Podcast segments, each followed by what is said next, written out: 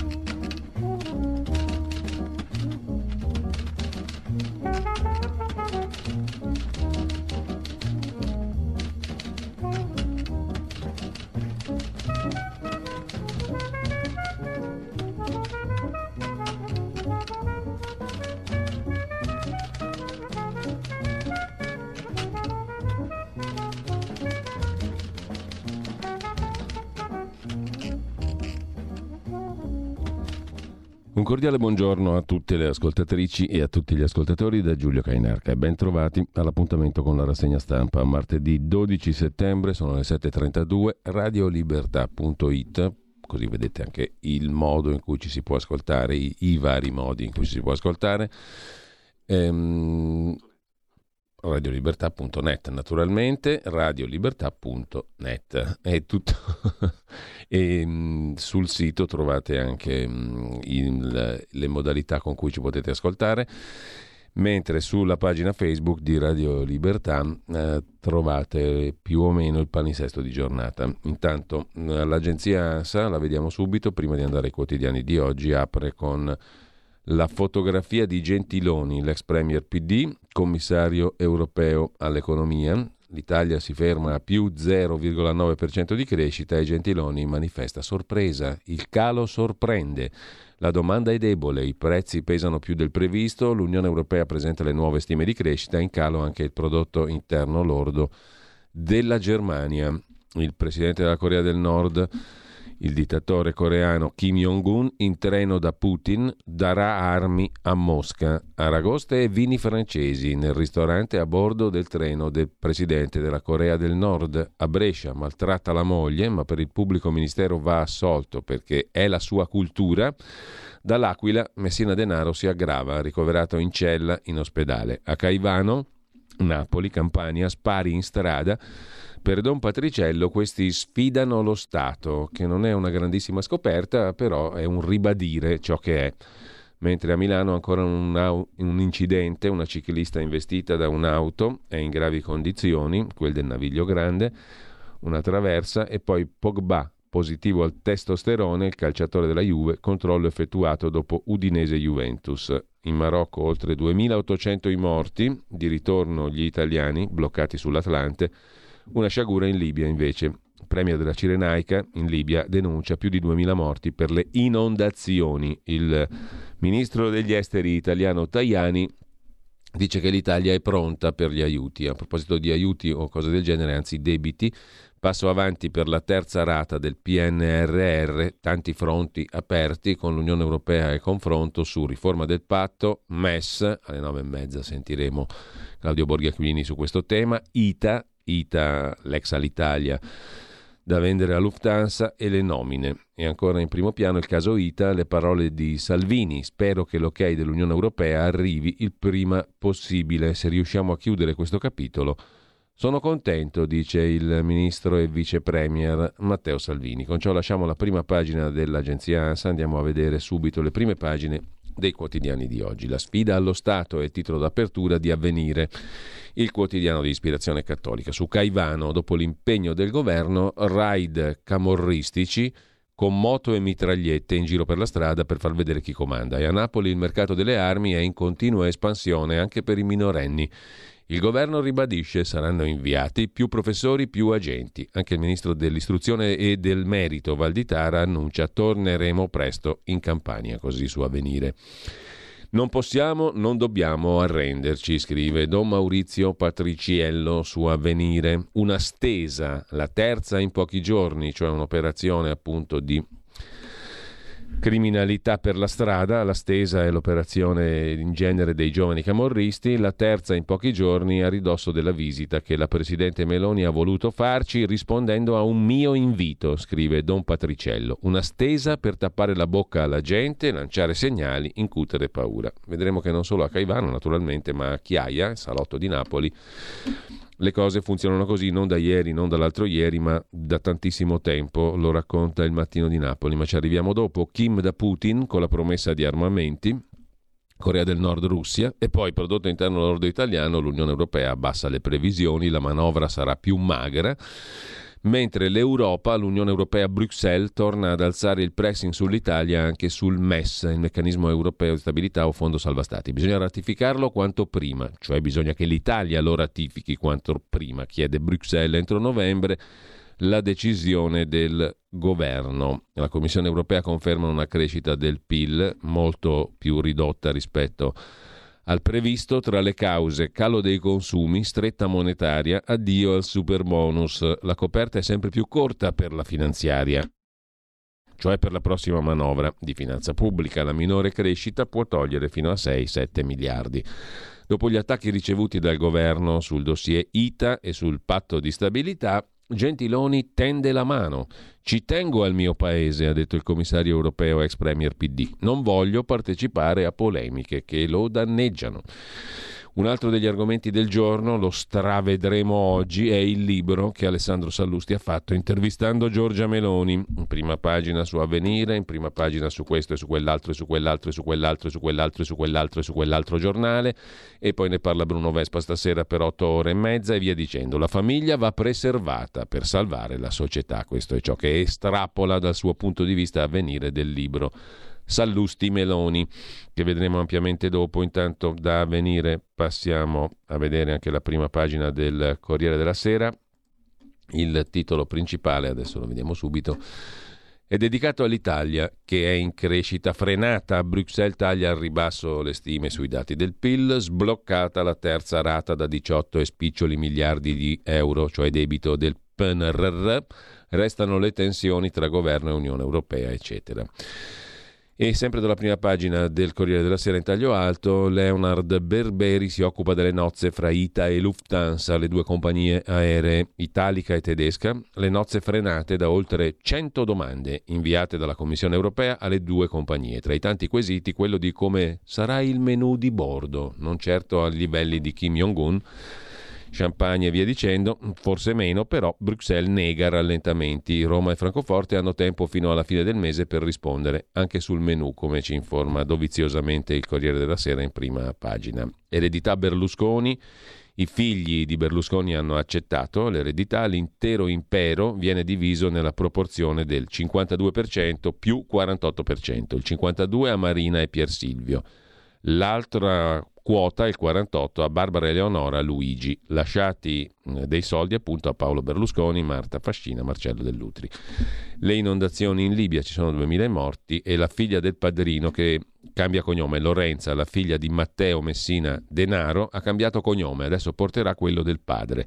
È stata lei a chiederlo, scrive il Corriere in prima pagina. Il Fatto Quotidiano di Marco Travaglio apre con la mala sanità. In un caso specifico, 3.000 donne rischiano la vita aspettando l'Agenzia Italiana del Farmaco, l'AIFA. Il governo vuole all'Istituto Superiore di Sanità il cugino di Fazzolari, questo lo vediamo dopo, il cugino del sottosegretario alla Presidenza del Consiglio Fazzolari, uno degli uomini più vicini a Giorgia Meloni.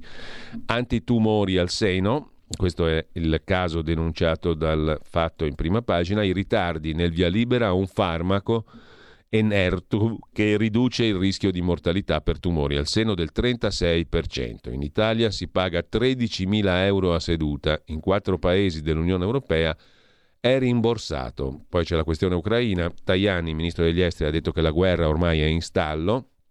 L'ex ministro Riccardi, patron della comunità di Sant'Egidio, dice è il tempo della pace. Intervista al fondatore di Sant'Egidio al Fatto Quotidiano. Il PIL va giù. Roma tratta su 12 dossier con l'Unione Europea, non solo Gentiloni.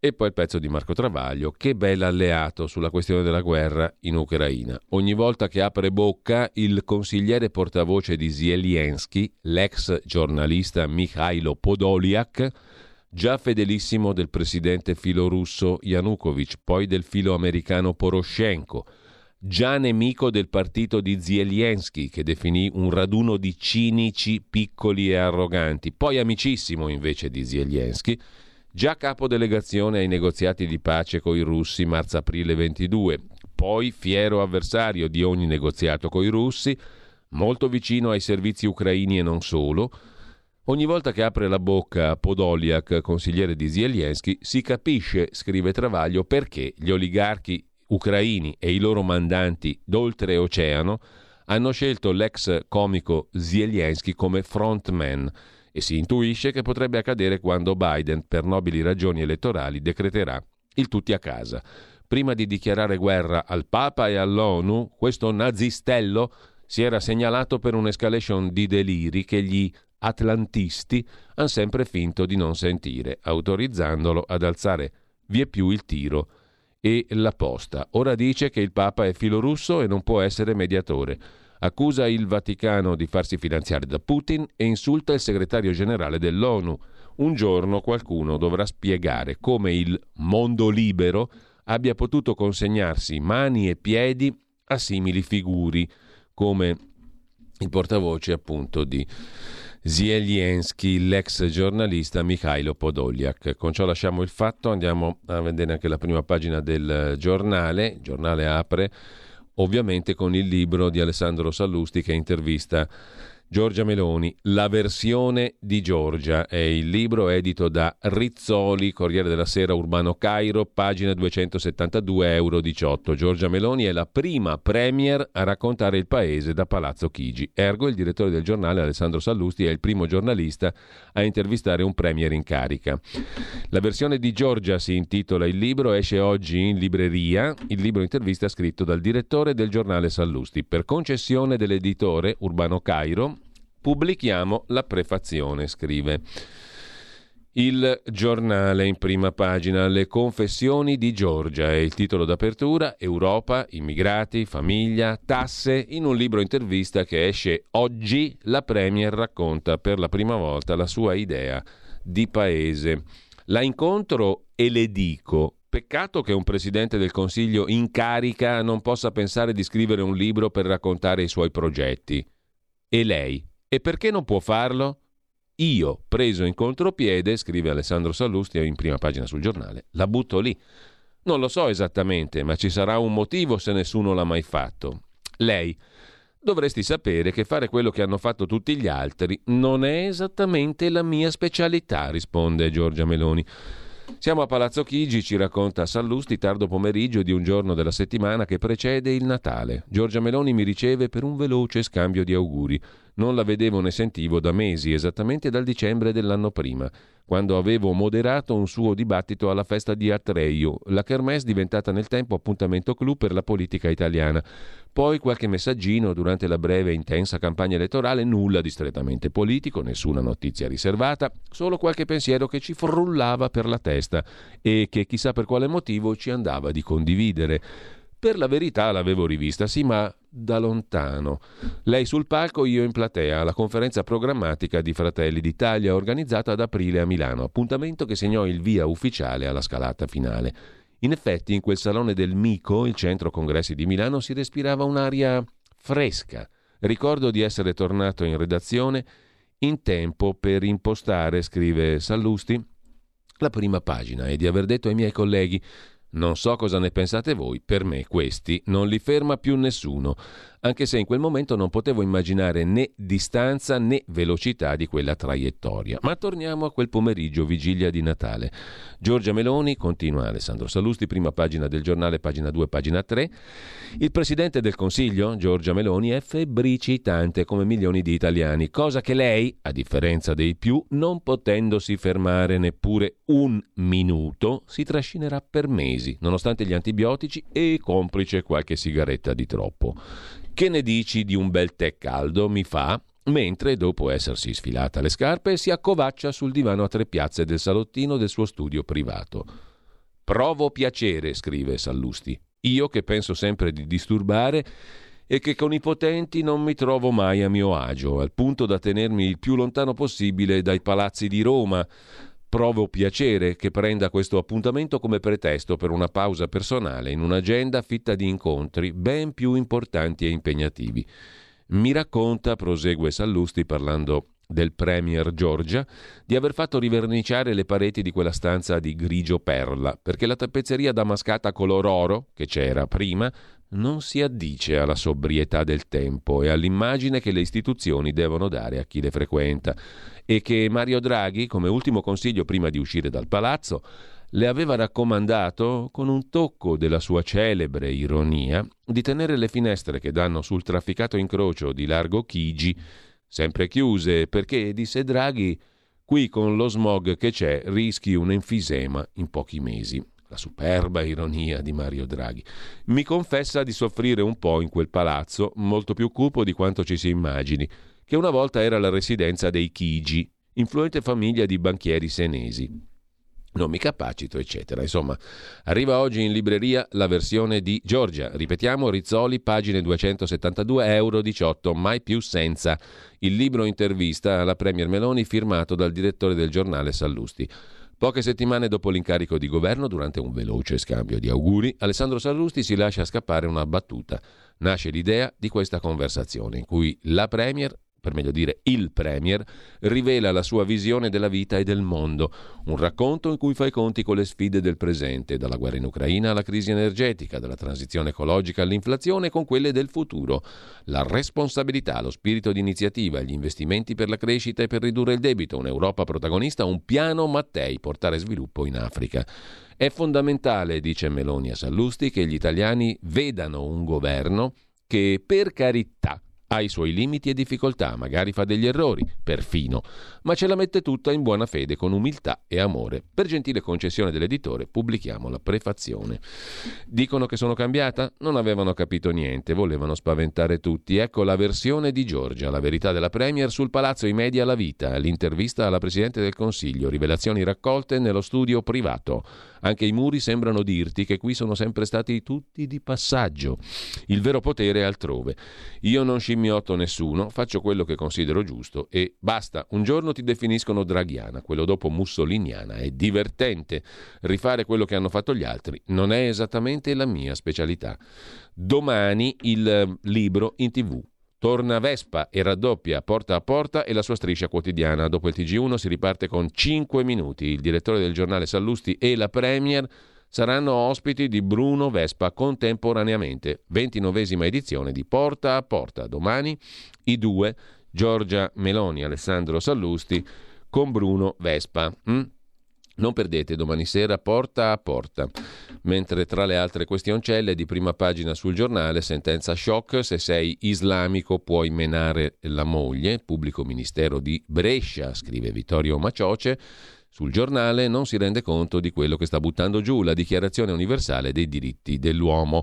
Quella che ha davanti è una ragazza di 27 anni, madre di due figli, cittadina italiana, origini in Bangladesh. Sono stata trattata da schiava, picchiata, umiliata, denuncia la donna che trova un pubblico ministero che con un colpo di ingegno scardina i pilastri dell'Occidente. E argomenta così il PM. Il marito va assolto perché, virgolette, la disparità tra l'uomo e la donna è un portato della sua cultura, una visione del mondo che la parte offesa aveva accettato in origine. È un atto di relativismo culturale, scrive il giornale, che manda al macero le costituzioni di mezzo mondo. A centro pagina Juve in vendita, il mercato ci crede, la Juve ha detto di no, Agnelli Elkan ha detto non è vero, però il mercato ci crede. Landini licenzia il suo portavoce con la solita ipocrisia e con l'articolo 18, lo vedremo dopo. E con ciò lasciamo la prima pagina del giornale. Andiamo a vedere il giorno, la nazione, il resto del Carlino, il quotidiano nazionale. La Germania in pan frena l'Italia. L'Europa rivede al ribasso le stime del prodotto interno lordo per quest'anno solo più 0,9%, è un problema per la manovra. La finanziaria ha un problema di copertura. La Germania è in recessione e questo frena anche l'Italia. Da Bruxelles arrivano il via libera alla terza rata PNRR, ma anche il diktat sul fondo salva stati, il MES. Roma deve approvarlo. E poi Caivano sfida allo Stato, spari pochi giorni dopo la visita della Premier, raid con mitra e pistole. Il Ministero dell'Interno invia altri rinforzi. A Milano il caso del professor Marinelli negò la Shoah, ma non è reato senza odio razziale, per lui l'archiviazione. Lo vedremo dopo in cronaca. Dal giorno al mattino di Napoli, ovviamente la stesa a Caivano con i Mitra, è la sfida della Camorra, anche giovane, allo Stato italiano. Don Patriciello commenta: I topi si sentono stanati. Intervista al questore di Napoli Agricola che promette più forze in campo. Il commento di Andrea Di Consoli è un affronto di pancia che è segno di debolezza e compare in prima pagina sul Mattino di Napoli il ministro di giustizia Nordio. Caro direttore, scrive Carlo Nordio, dopo un anno di congedo obbligatorio ti chiedo ospitalità per chiarire le questioni sollevate dal nostro, del governo Meloni, decreto contro la delinquenza minorile e contro quella sulle donne. Lo faccio riappropriandomi del mio linguaggio giornalistico, meno tecnico di quello usato in Parlamento, per essere il più chiaro possibile. Dico subito che i provvedimenti rigorosi da noi adottati c'erano stati suggeriti dagli stessi magistrati di Napoli e da quell'eroico Don Patriciello che resiste a tutto, anche alla sparatoria di ieri, scrive il ministro di giustizia Carlo Nordio in prima pagina sul mattino di Napoli.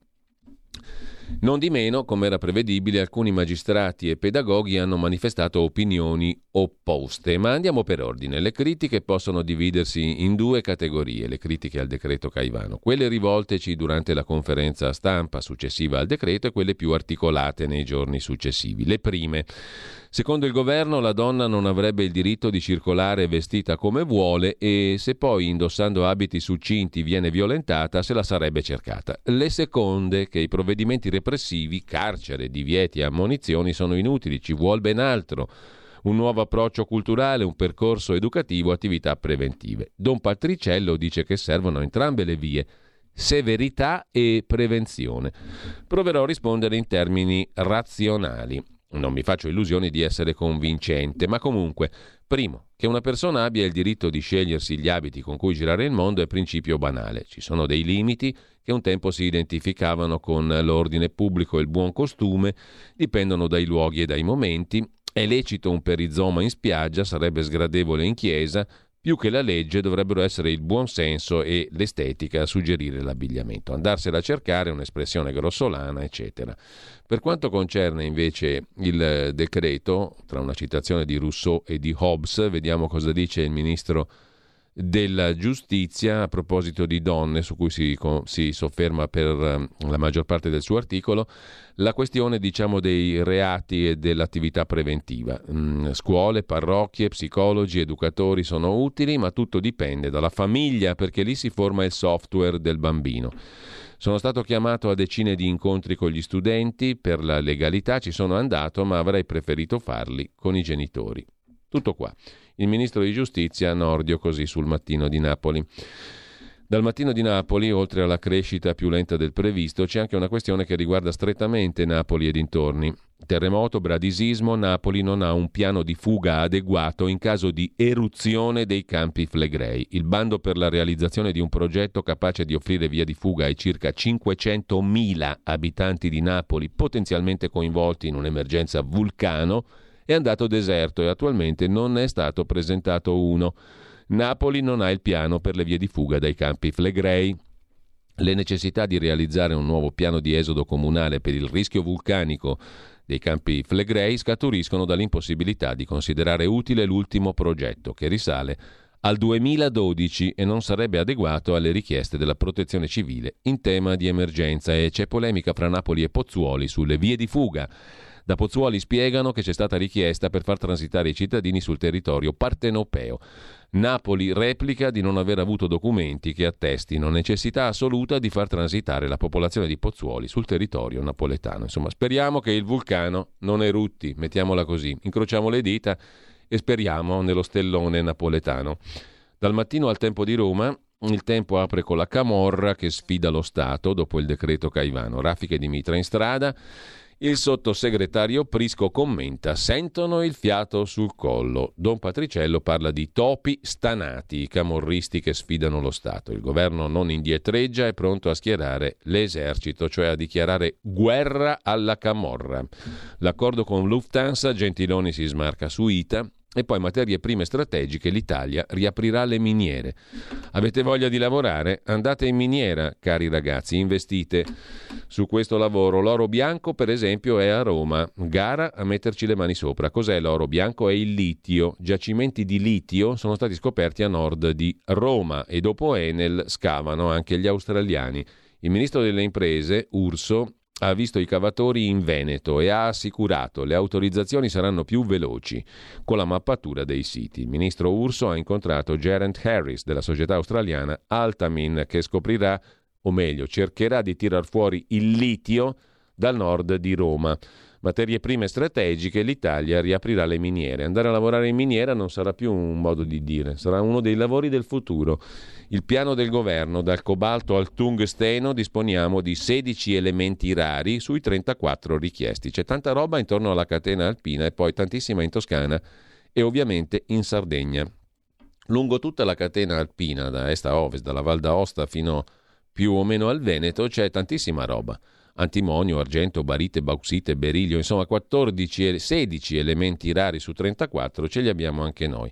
Autarchia dei metalli rari. Sempre dalla prima pagina del Tempo di Roma, poi Salvini dopo l'ennesima strage sulla strada chiede che subito arrivi il codice nuovo della strada, bisogna intervenire su prevenzione, controlli e sanzioni. Oltre 3.000 morti ogni anno sulle strade, dato inaccettabile in Italia.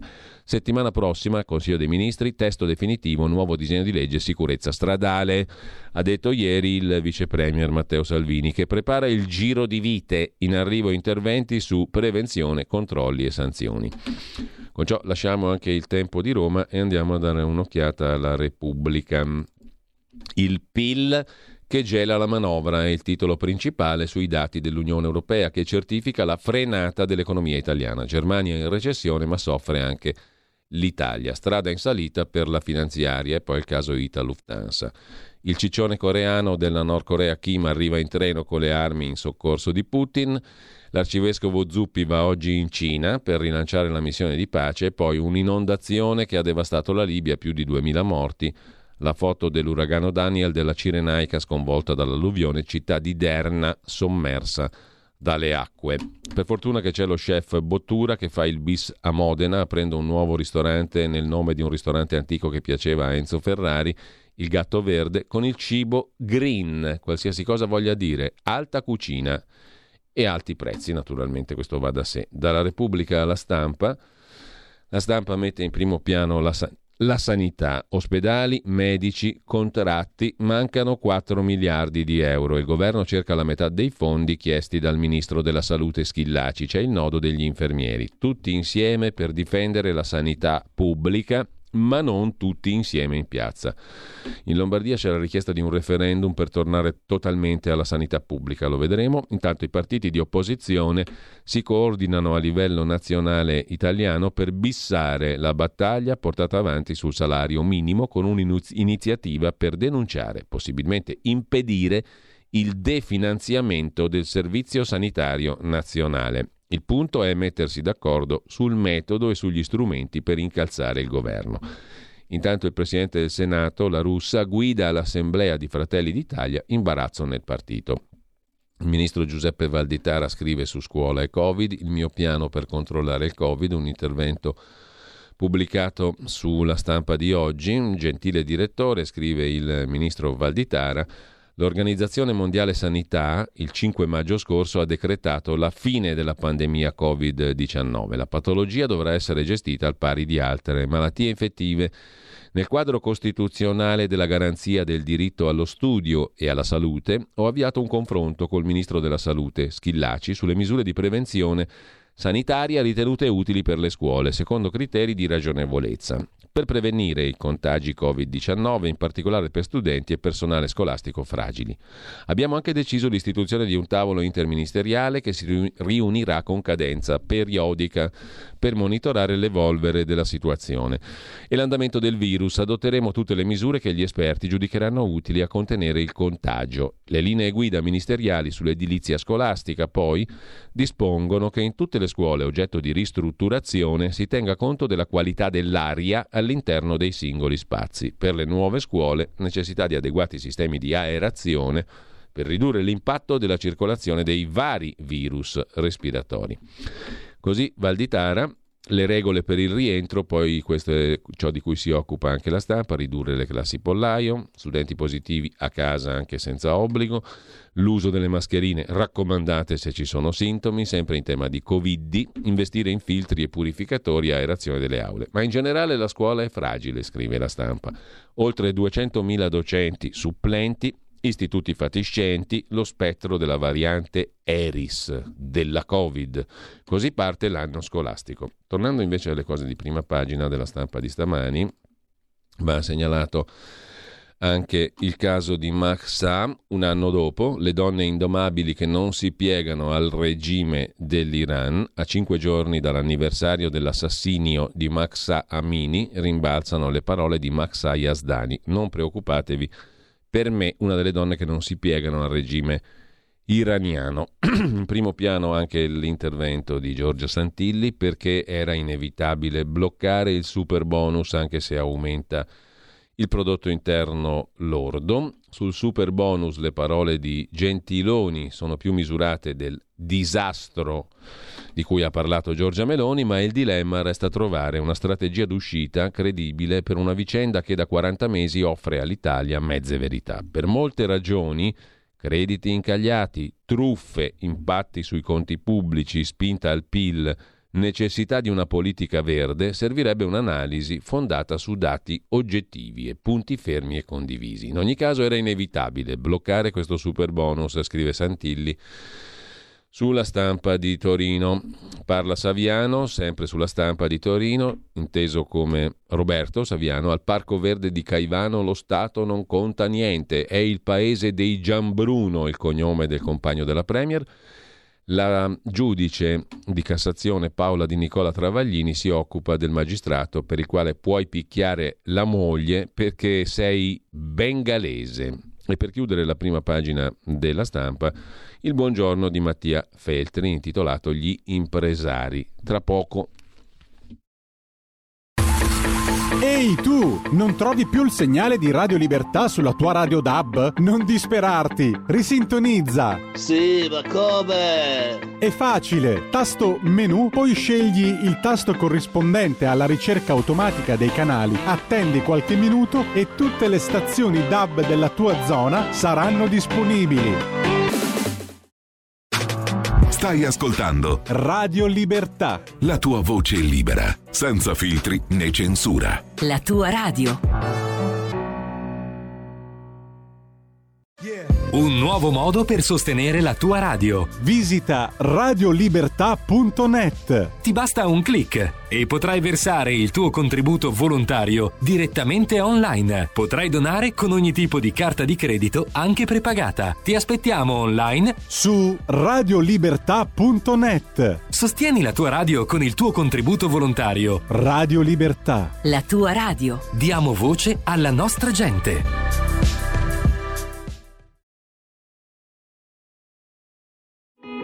In quanti ti promettono trasparenza, ma alla fine ti ritrovi sempre con la bocca chiusa e non puoi dire quello che pensi. Radio Libertà non ha filtri né censure, ascolta la gente e parla come la gente. Torniamo allora al buongiorno di Mattia Feltri a chiudere la prima pagina della stampa di Torino. Il sindaco PD di Castel Fiorentino Firenze dota il suo comune di una vigilanza armata perché dice la sicurezza è di sinistra. Da non trascurare in un tempo in cui della sicurezza si è appropriata la destra per latitanza della sinistra. Il problema è che la sicurezza non è né di destra né di sinistra, la sicurezza, come dice Marco Minniti, è un sentimento al quale oltretutto non si possono opporre i numeri. Lo ripeto a me stesso, sempre qui a ricordare le statistiche secondo cui il nostro paese è il più sicuro d'Europa.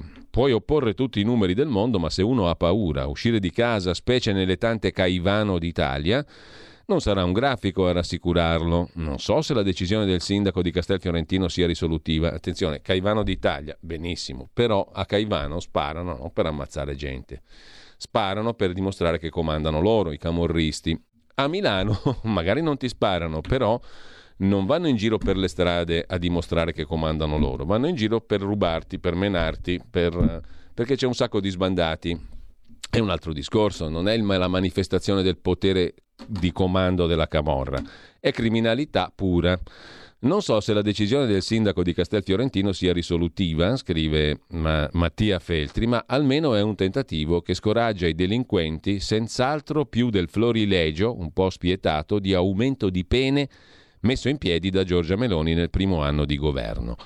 Le manette sono di questa destra, il niente è di questa sinistra.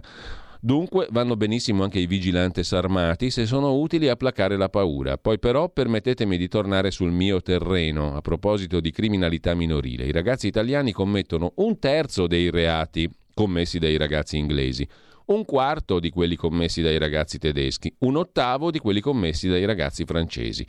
C'è davvero bisogno di chiamarla emergenza e costruirci sopra leggi per mettere i minorenni in carcere più spesso e più facilmente? Si comincia a combattere il sentimento della paura evitando di fare gli impresari della paura.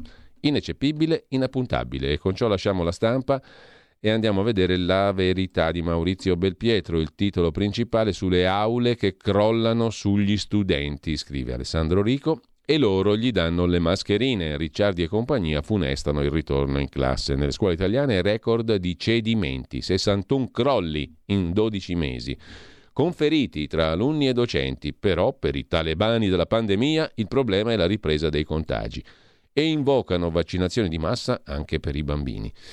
Di spalla Laura della Pasqua, il PD in piazza contro i tagli alla sanità che ha fatto il PD. Sepolcri imbiancati. A proposito di PD, il commissario europeo Gentiloni vuole mettere in mano all'Unione Europea la nostra politica economica. Che cos'è? È il nuovo patto di stabilità. Una fregatura per l'Italia è stato elaborato dall'ottimo Gentiloni. I suoi precedenti, muto sullo sgambetto di Macron a Fincantieri, regalò un pezzo di mare ai francesi col trattato di Caen, poi stoppato dal Parlamento. E ora c'è sempre Parigi dietro il boicottaggio di Ita Lufthansa e MSC, la compagnia di Aponte. A centropagina, per il PM l'islamico può picchiare la moglie, il commento è del direttore Belpietro, ha comprato la sposa per 5.000 euro, l'ha segregata e vessata per anni, ma per la Procura di Brescia è frutto del suo impianto culturale e pertanto non va processato. Altro che diritti delle donne, qui siamo alla Sharia, scrive Maurizio Belpietro, prima pagina e pagina 9 della verità. Per il pubblico ministero un musulmano può menare la moglie. L'ha comprata per 5.000 euro, l'ha resa prigioniera e riempita di legnate, eppure la Procura di Brescia voleva assolverlo perché condizionato dal suo impianto culturale. Torna il delitto d'onore, ma solo per gli stranieri, scrive il direttore della verità. Sempre dalla verità, poi, altro commento del direttore, Burioni, un effetto avverso del Covid, tante balle sui vaccini, scrive Belpietro, l'ultima burionata smentita dall'AIFA, nessuno è morto per i vaccini. Il virologo preferito da Fabio Fazio non è sazio di figuracce. Dopo essersi convertito dal rischio zero all'emergenza permanente, adesso nega la correlazione tra punture, vaccini e decessi certificata dalle fonti ufficiali, scrive Belpietro. Francesco Borgonovo si occupa dei colpevoli del mancato trionfo dell'Ucraina, trovati i veri colpevoli, siamo sempre noi, è il solito schema, denunzia Borgonovo. Marcello Veneziani invece eh, scrive che solo Dio può salvare la politica dalla teocrazia economica, dalla emergenza perenne. Che cosa significa in estrema sintesi? A pagina 17 il commento di Veneziani. Il libro di Geminello Prete Rossi rispolvera le categorie di Schmidt, Carl Schmidt, il celebre politologo amato da Gianfranco Miglio di teologia e politica, le categorie del politico, applicandole all'oggi, il capitale finanziario. Il libro si intitola Teologia politica e diritto scritto, edito dalla Terza, firmato da Geminello Prete Rossi. Cioè, in sostanza, è un'entità sovrannaturale che ci governa. Le banche sono le nuove cattedrali teologiche, il credente è creditore e le agenzie di rating sono il santo uffizio. Infine, sempre dalla prima pagina della verità di oggi, l'intelligenza artificiale beve come una spugna per raffreddare i computer che la supportano, si prosciugano le riserve d'acqua, scrive Sergio Giraldo, la cosiddetta intelligenza artificiale ha molta sete. Alla base dei software come ChatGPT ci sono hardware con immense capacità e potenza di calcolo che richiedono sistemi di raffreddamento a pieno regime e consumano gigantesche quantità d'acqua, lo svela uno studio californiano. Con ciò lasciamo la prima pagina della verità e andiamo a vedere anche Libero. Libero apre con il libro del Premier e di eh, Sallusti sono sempre Giorgia, è il titolo virgolettato. La Meloni, la Meloni, si racconta a un anno dalla vittoria. Le nostre modifiche alla Costituzione daranno più potere ai cittadini e l'autonomia si farà, annuncia il Premier. Pagina 6-7, l'anticipazione.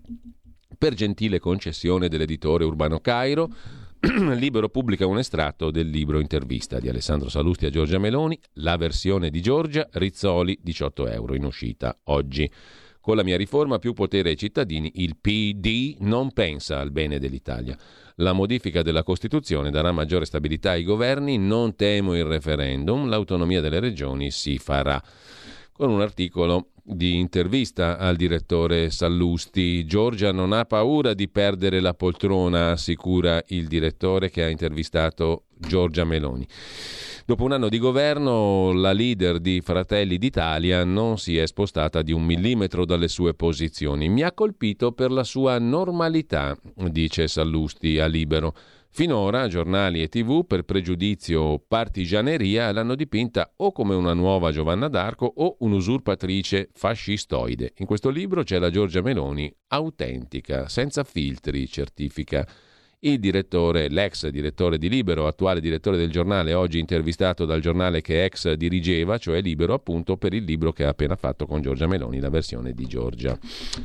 E sempre dalla prima pagina di Libero vediamo gli altri fatti minori del giorno rispetto al libro. I pizzini di Gentiloni contro l'Italia. Daniele Capezzone è l'autore dell'articolo su Gentiloni, l'Europa e le folli battaglie di Bruxelles pagate al prezzo di tanti bei posti di lavoro sono tutti avvertimenti che Gentiloni manda a Giorgia Meloni. Djokovic, il tennista serbo, L'antieroe, commenta Filippo Facci, che ha sfidato tutti e trasformato i fischi in applausi. E poi aiuto, scrive il filosofo Corrado Ocone, l'ordine dei medici rivuole il bollettino Covid quotidiano.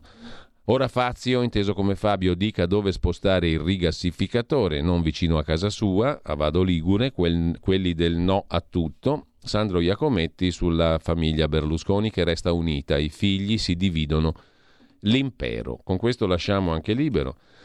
Andiamo a vedere subitamente se ce la facciamo. Non vedo per eccolo qua che compare in tutta la sua beltà il quotidiano di Sicilia, fondato e diretto da Carlo Alberto Tregua. L'estate continua tra sole e un mare di disperati. I barconi, migranti, dopo una tregua Lampedusa è di nuovo sotto pressione. Nel fine settimana oltre 600 persone hanno raggiunto l'isola, portando l'hotspot al collasso. Nel 2023 già 115.000 sbarchi nel silenzio dell'Unione Europea. Ma io avrei un consiglio: fottetevene e leggetevi il libro di Sallusti e Meloni, che almeno respirate aria pulita, aria pura, non pensate a ste stronzate. Scusate il francesismo, mi è venuto così proprio di impulso dopo quanti minuti di rassegna stampa? Mm, troppi, 44 circa, più o meno 43. Super bonus, un'ingenuità del governo Conte 2, su 100 miliardi la metà risparmiabili, scrive il direttore Tregua. In questi giorni è scoppiata di nuovo la bufera sul super bonus, ci costerà 100 miliardi, la legge di bilancio ne prevedeva solo qualche decina. Si è verificato un fatto, commenta Tregua, che poteva benissimo essere previsto, cioè che pochi fra cittadini e imprese avrebbero beneficiato di questa misura, mentre la maggior parte ne sarebbe stata esclusa. Perché? Risposta semplice. Il governo che approvò la misura, 5 Stelle, centrosinistra, non previde una cosa ovvia, cioè che i prezzi di tutte le ristrutturazioni e forniture dovevano essere quelli di mercato e non quelli che poi sono stati praticati senza alcun limite. Un'impresa si presenta a un condominio, gli propone di rifare tutto, propone la spesa di 5 milioni sommando i prezzi di forniture e servizi che non hanno alcun limite, decidendo dunque tali prezzi a proprio vantaggio. Il ragionamento delle imprese ai proprietari è semplice, noi vi facciamo tutto gratis, non dovete uscire neanche un euro, In più guadagnerete il 10%. Che dovete fare voi proprietari? Firmare questi documenti. È del tutto evidente che ricevendo questa grazia di Dio e non dovendo uscire neanche un quattrino, non vi sia stato neanche un proprietario che non abbia firmato. Non esci il quattrino e guadagni, non esci il quattrino come si dice in meridione. Sempre dalla prima pagina poi del quotidiano di Sicilia, lo vedremo meglio dopo, parla Claudia Caramanna, procuratrice della Repubblica presso il Tribunale per i minori di Palermo, sul decreto Caivano. Le nuove norme permetteranno di intervenire con più incisività. Un parere positivo tra tanti negativi. Mentre Italia Oggi apre la sua prima pagina con una questione che riguarda i post sui social media possono costare fino a 10.000 euro, mica poco. In base alle norme europee sulla privacy, 10.000 euro è la sanzione irrogata a chi aveva ripreso un ubriaco per la strada e messo il video sui social network senza il suo consenso. Pugno duro contro i video caricati sui social senza consenso delle persone riprese. 95 secondi di immagini carpite contro la volontà del soggetto e l'autore del video ha preso una sanzione da 10.000 euro. È successo in Spagna. Mentre il sindaco di Firenze, Nardella, a proposito di città sicure, chiama gli ex carabinieri per presidiare e pattugliare la città. la Lega esulta, ma lui nega di essere un sindaco PD versione Carroccio. Ora che è al governo, il centrodestra non può più insistere troppo sull'ordine pubblico. Ed ecco che a Firenze è il sindaco Dario Nardella a gridare che bisogna garantire la sicurezza, accusando il governo di non fare abbastanza. Ci penserà lui, tenterà di pensarci. In che modo? Con quelle che la Lega chiama ronde e lui ribattezza volontari per la sicurezza. In ogni caso Firenze da ieri è pattugliata dai carabinieri in pensione. I primi 40 sono scesi in strada di primo pomeriggio. A New York il sindaco afroamericano nero di sinistra dice che 100.000 immigrati affonderanno la città. Se ne occupa Franco Bechis. Troppi immigrati anche a New York. Da Italia Oggi passiamo al quotidiano dell'editore svizzero Carlo De Benedetti, che tra le altre cose mette in primo piano la famiglia della ministra eh, Maria Elisabetta Alberti Casellati, la figlia Ludovica in particolare che lavora in RAI. Bici, sponsor, conflitto di interessi, in RAI spunta la figlia di Casellati. Ludovica, figlia della ministra per le riforme, è ideatrice del programma Linea Verde Bike format pagato da compagnie di assicurazioni. Lei dice non prendo soldi ma ha interessi nel ciclo turismo.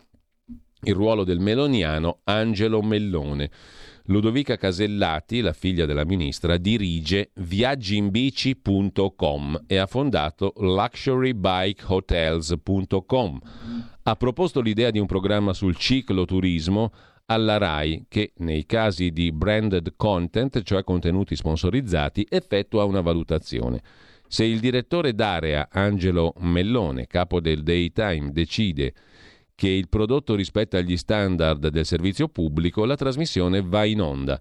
La RAI scommette da anni su contenuti sponsorizzati, nonostante benefici anche del canone. Quest'anno ben tre degli spin-off di Linea Verde sono finanziati da committenti esterni. In Rai spunta la figlia di Casellati, scrive il quotidiano dell'editore svizzero Il Domani, mentre il quotidiano comunista del Manifesto si occupa di due cose, principalmente stamani il partito al contrario. Ellie Schlein, da formazione piglia tutto a forza che parla a chi sta in basso, così Schlein ha annunciato un PD rovesciato, ma per riuscirci davvero, scrive il manifesto, deve andare oltre gli slogan, portando il PD a fare il contrario di quel che ha fatto fin qui e poi la Germania sull'orlo della recessione per la guerra in Ucraina, scrive il manifesto, che lasciamo per andare al foglio. Qui vi segnalo in taglio alto il pezzo di Giulio Meotti, esiliate dall'Iran, cancellate in Occidente, è il surreale destino delle artiste iraniane. La nostra censura fa il gioco dei mullah. Poi un altro articolo da segnalare, tre motivi che spiegano perché il Marocco non vuole gli aiuti francesi, la crisi tra Macron e il re del Marocco. Il dubbio, invece, il quotidiano degli avvocati si occupa in taglio alto di due questioni, segregava la moglie e le vietava gli studi Per il pubblico ministero zero reati perché è la tradizione. La Procura di Brescia determinata a chiedere l'archiviazione per un cittadino del Bangladesh accusato di aver maltrattato la moglie costretta a lasciare gli studi e restare chiusa in casa. Il GIP dispone l'imputazione coatta. E poi il decreto Caivano, ennesimo schiaffo del populismo, dice il presidente dei costituzionalisti Staiano, già uomo del ministro Boccia, PD, che denuncia tradita la carta con il decreto Caivano. Sul decreto Caivano, dicevamo prima, invece, il quotidiano in Sicilia ospita un'intervista alla procuratrice della Repubblica presso il Tribunale per i minorenni di Palermo, Claudia Caramanna. Le nuove norme permetteranno di intervenire con più incisività, sostiene Caramanna, ma potenziare solo l'attività repressiva non è la soluzione, la prevenzione resta decisiva. Importante intervenire con misure che possano essere comprese dal minore, dice la dottoressa Caramanna. A proposito di minorenni, a Chiaia, mitra in pugno, ronde tra le boutique, presi i RAS delle stese. Scrivono Giuseppe Grimaldi e Leandro Del Gaudio sul mattino di Napoli oggi a pagina 20. Mitra in pugno e in sella una moto tra negozi e boutique di Chiaia nel pieno centro di Napoli. È successo lo scorso luglio, quando in quattro occasioni il primo quartiere cittadino è stato letteralmente battuto a tappeto da parte di presunti camorristi della zona della Torretta. Sono stati filmati mentre percorrevano in sella alle moto contro i complici le zone in della città, mitra e armi da sparo in pugno. Erano pronti ad uccidere, ma non è tutto. Sempre lo scorso luglio avrebbero messo a segno quattro stese, cioè scorrerie armate, un volume di fuoco degno di uno scenario di guerra colpendo ripetutamente porte e finestre e puntando ad altezza d'uomo tra i vicoli della torretta. Sono finiti in cella Armando Mastroianni, Giovanni Strazzullo, quest'ultimo ritenuto capo e promotore di un omonimo gruppo criminale attivo nella zona della torretta, scrive. Il mattino di Napoli. Vediamo anche la prima pagina del Sole 24 Ore, il quotidiano della Confindustria, in calo le stime del PIL, male anche la produzione industriale a luglio in Italia e poi altro titolo a centropagina la Svizzera chiude il tunnel del San Gottardo, una crepa di 25 metri nel soffitto, chiusura in entrambe le direzioni fino a nuovo avviso per il tunnel del San Gottardo. In Svizzera investire sui valichi è vitale per l'interscambio, scrive sul 24 ore Ennio Cascetta.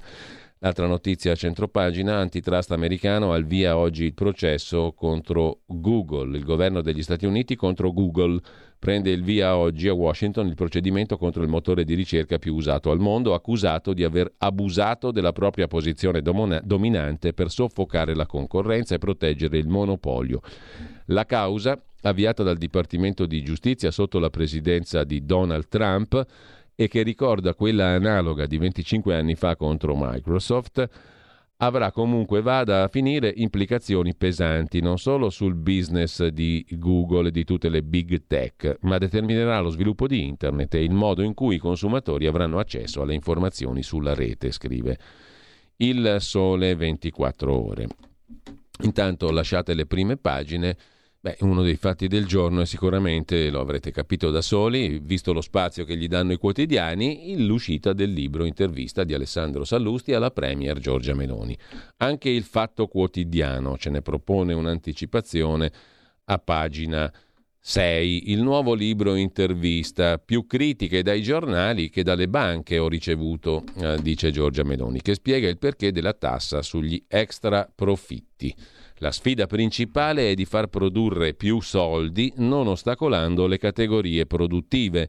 Il motto dei conservatori è non disturbare chi vuole fare. Il governo deve generare ottimismo, liberare energie, fiducia nelle istituzioni e nello Stato, ma in uno Stato che non ti freghi, che non ti cambi le carte in tavola ogni due minuti, che non ti affoghi nella burocrazia, che non ti sommerga di pezzi di carta che non ti porti via la gran parte di quel che guadagni, che se ti deve giudicare la sua giustizia non ci metta anni e tutte le cose che sappiamo, ma anche che attacchi gli sprechi, i privilegi, le ingiustizie che hanno prodotto una realtà nella quale, come ci siamo detti, C'è poca gente ipertutelata e ipergarantita e molta altra abbandonata a se stessa, dice a un certo punto del libro Giorgia Meloni ad Alessandro Sallusti, un programma ineccepibile.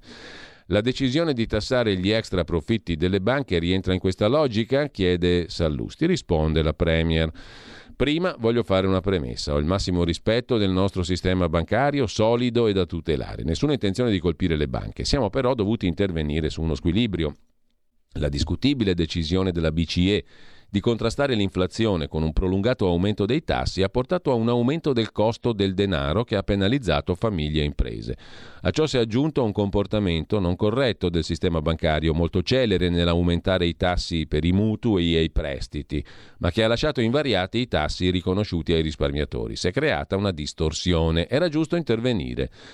Le banche non l'hanno presa bene, certo un aumento delle imposte, commenta Giorgia Meloni nel libro La versione di Giorgia di Alessandro Sallusti che l'ha intervista, edito da Rizzoli, 272 pagine, 18 euro. Certo un aumento delle imposte non piace a nessuno, ma le critiche sono arrivate più dai giornali che non dalle banche, che anzi hanno avuto una reazione molto composta. Così il fatto che tutto sommato estrapola un pezzo del libro che non dispiace sicuramente a Giorgia Meloni, che eh, è peraltro raccontata anche su Libero, pagine 6, pagina 7, sempre per gentile concessione di Urbano Cairo. Ci sono due pagine di anticipazione del libro, ma le abbiamo già sostanzialmente viste prima con l'intervista a Sallusti. Sul tempo di Roma c'è un estratto del capitolo Conservare chi siamo dal libro La versione di Giorgia. Domani sera poi i due saranno, Meloni e Sallusti, ospiti dal terzo eh, grandissimo giornalista italiano Bruno Vespa che riprende col suo porta a porta. Non perdetelo, domani se avete da fare disdicete tutti gli impegni, disdite, come si dice l'esortativo, disdite, dite, dite, disdite, disdite, disdicete, disdette, disdettate tutti gli impegni e vi mettete davanti alla tv per vedere Bruno Vespa, Alessandro Sallusti e Giorgia Meloni per il nuovo libro con, con la versione di Giorgia. Simpatico il titolo, no? C'era la versione di Barney, Barney Panofsky Abbiamo citato l'altro giorno il libro di Mordecai Rickler del 97 contro ogni correttismo politico, la versione di Giorgia contro ogni correttismo politico. Così fermeremo l'immigrazione illegale. E questo è il passaggio che evidenzia oggi il tempo di Roma, pagina 7. Se non blocchiamo la tratta, le persone continueranno a morire. Tragedia di Cutro, la sinistra ha tentato di utilizzarla contro di noi, dimenticando che abbiamo avuto analoghi drammi in passato. Le quote, bisogna lavorare soprattutto a livello internazionale e Dio sa quanto mi ci sto dedicando. Ci vorrà tempo, ma ci arriveremo.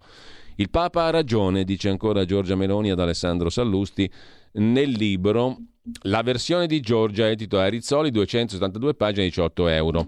È necessario compiere uno sforzo congiunto dei singoli paesi, il Papa ha ragione, e nell'Unione Europea per assicurare il diritto a non dover emigrare.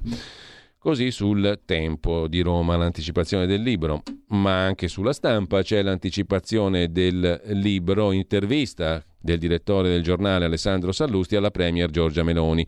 In questo libro, con il direttore del giornale, la Premier si confronta con le sfide del presente, dalla guerra in Ucraina alla crisi energetica, dalla transizione ecologica all'inflazione, e punta su responsabilità individuale, libero spirito di iniziativa, difesa della natura, investimenti mirati per la crescita, ridurre il debito, oltre che su un'Europa protagonista nel mondo e vicina alle esigenze dei suoi abitanti. Giorgia Meloni cita l'esperienza del presidente dell'ENI Mattei come modello per portare opportunità e sviluppo in Medio Oriente e in Africa, scrive La Stampa, pagina 11, anticipando il libro. Qui si evidenzia sulla stampa il piano Mattei per l'Africa, un modello di cooperazione che genera sviluppo nell'indipendenza. Giorgia Meloni scherza, il presidente dell'ENI è stato ucciso, spero che non succeda lo stesso anche a me. A occhio e croce direi che è da escludere questa eventualità luttuosa per nostra fortuna. Sulla verità, naturalmente, c'è un'anticipazione per gentile concessione dell'editore Urbano Cairo di un estratto del capitolo La natura con l'uomo dentro, tratto da. Avrete indovinato il libro? Sì. La versione di Giorgia, il libro intervista di Alessandro Sallusti a Giorgia Meloni, Rizzoli, 242 pagine 18 euro. Si tratta di una lunga intervista in cui il Presidente del Consiglio fa il punto sulle sfide presenti e future dell'esecutivo. Guerra in Ucraina, rilancio economico. In particolare la verità riporta il capitolo che alla verità interessa, quello sulla transizione ecologica. Senza senso, dice tra l'altramente Giorgia Meloni, alcune scelte sul green. Ci sono lobby che fanno pressione. Vetture a zero emissioni nel 2035? Ok, ma come arrivarci lo decide ogni singolo Stato, non l'UE. Con i biocarburanti salviamo l'economia e il pianeta, così sulla verità. Pagina 13. Ed è ora di tirare il fiato per la pausa delle 8.30 con tutto ciò che ne consegue. Federico Borsari in regia, vigile come sempre. Grazie Federico, un saluto a tutti, ci rivediamo tra poco, ci risentiamo, anzi ci rivediamo, ci risentiamo, ci rigustiamo tra poco. Ehi tu, non trovi più il segnale di Radio Libertà sulla tua radio DAB? Non disperarti, risintonizza. Sì, ma come? È facile, tasto menu, poi scegli il tasto corrispondente alla ricerca automatica dei canali, attendi qualche minuto e tutte le stazioni DAB della tua zona saranno disponibili. Stai ascoltando Radio Libertà. la tua voce libera, senza filtri né censura. La tua radio.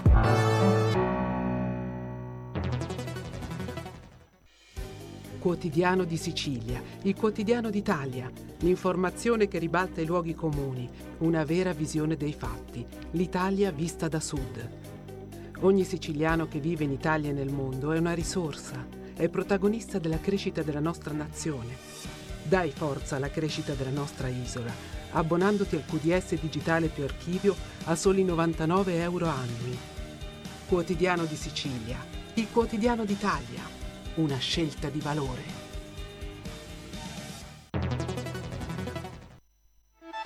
Stai ascoltando Radio Libertà, la tua voce libera, senza filtri né censure, la tua radio.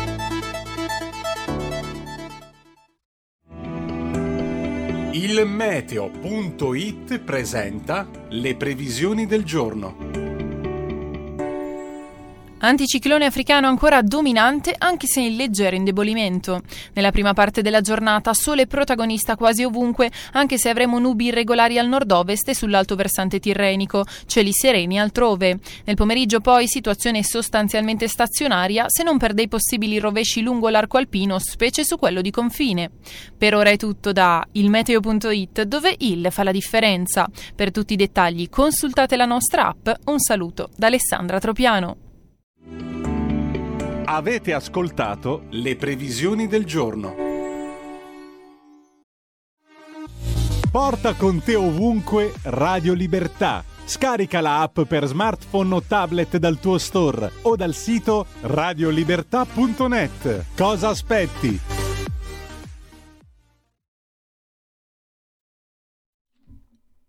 E allora torniamo come un solo uomo alla rassegna stampa. Secco arrivò appena a tempo per sporgere il capo dalla finestra dallo studio e a gridare: I miei complimenti, portami i confetti. E la sera andò a far la solita partita. no, ma come? Ma questa è la dodicesima puntata del Demetrio Pianelli. Come? Ve lo siete persi? Incredibile. Andate sul nostro sito e podcastatevelo tutto su radiolibertà.net .net, giusto? Su radiolibertà.net, podcast, sezione podcast, vi scaricate tutto il Demetrio Pianelli. Poi volendo anche mh, la storia della colonna infame e i promessi sposi. Così se avete già letto il libro di Giorgia Meloni e di Alessandro Sallusti, potete anche leggere questi qui, ma solo dopo, peraltro. Eh? Prima il libro in questione, poi dopodiché tutte queste robette qua minori, compreso il Demetrio Pianelli che oggi, dodicesima puntata, va in onda alle ore 12. In replica credo alle 18. Sì, mi pare di sì, più o meno. Comunque, se voi guardate sulle pagine Facebook e bla bla bla, non trovate un cacchio, perché noi siamo fatti così. Ci piace nasconderci e confondere le acque, non essere chiari essere tutti incerti, claudicanti, zoppicanti. È bello così, l'imperfezione è la cosa più bella del mondo, no? Ho detto una solenne fesseria, quindi torniamo. Di sicuro va in onda alle 12. Dopodiché lo sape, chi lo sa? Boh, eh, credo dalle 18, se non sbaglio. 17? 17-18, sì, più o meno. 17-18 forse va in onda o 17 o 18, credo 17. Bel direttore, è un bel direttore. 17 e poi domani mattina alle 6 della mattina. Domani, quello di oggi, ma in onda anche domani, alle 6 della mattina. Che Rimban Biden, non sono io, so, cioè lo sono io, lo sono sicuramente, ma anche lui però, egli, che è un pochino più importante perché è il presidente della nazione più importante del mondo. È un Rimban Biden, scrive Dago Spia Cosa ha fatto Rimban Biden? Ne ha fatta un'altra delle sue. Durante la conferenza stampa in Vietnam, l'ottantenne presidente americano è stato interrotto bruscamente dal suo staff. Appena Biden ha iniziato a divagare, la detta stampa della Casa Bianca, Karen Jean-Pierre, è entrata a gamba tesa staccandogli il microfono e facendo partire la musica. Ma lo vuole capire Rimban Biden che non è il caso che si ricandidi? E Sleepy Joe è riuscito a fare una gaffa appena arrivato sul palco. Così.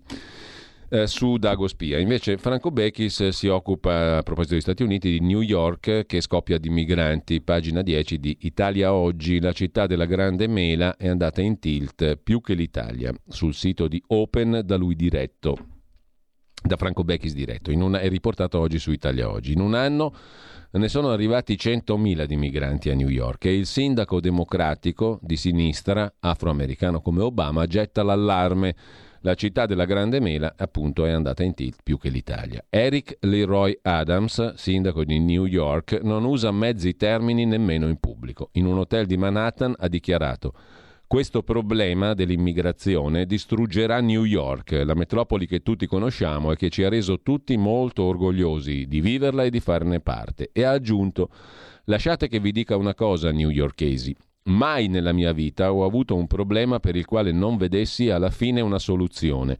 Ma di questo non vedo proprio la fine. Questo problema distruggerà New York. Stiamo per perderla. Insomma, l'ha messa giù veramente dura il sindaco di New York. Questa frase, questo problema distruggerà New York, è arrivato come una frustata mercoledì scorso in una sala conferenze di un hotel di Manhattan dal sindaco democratico della città.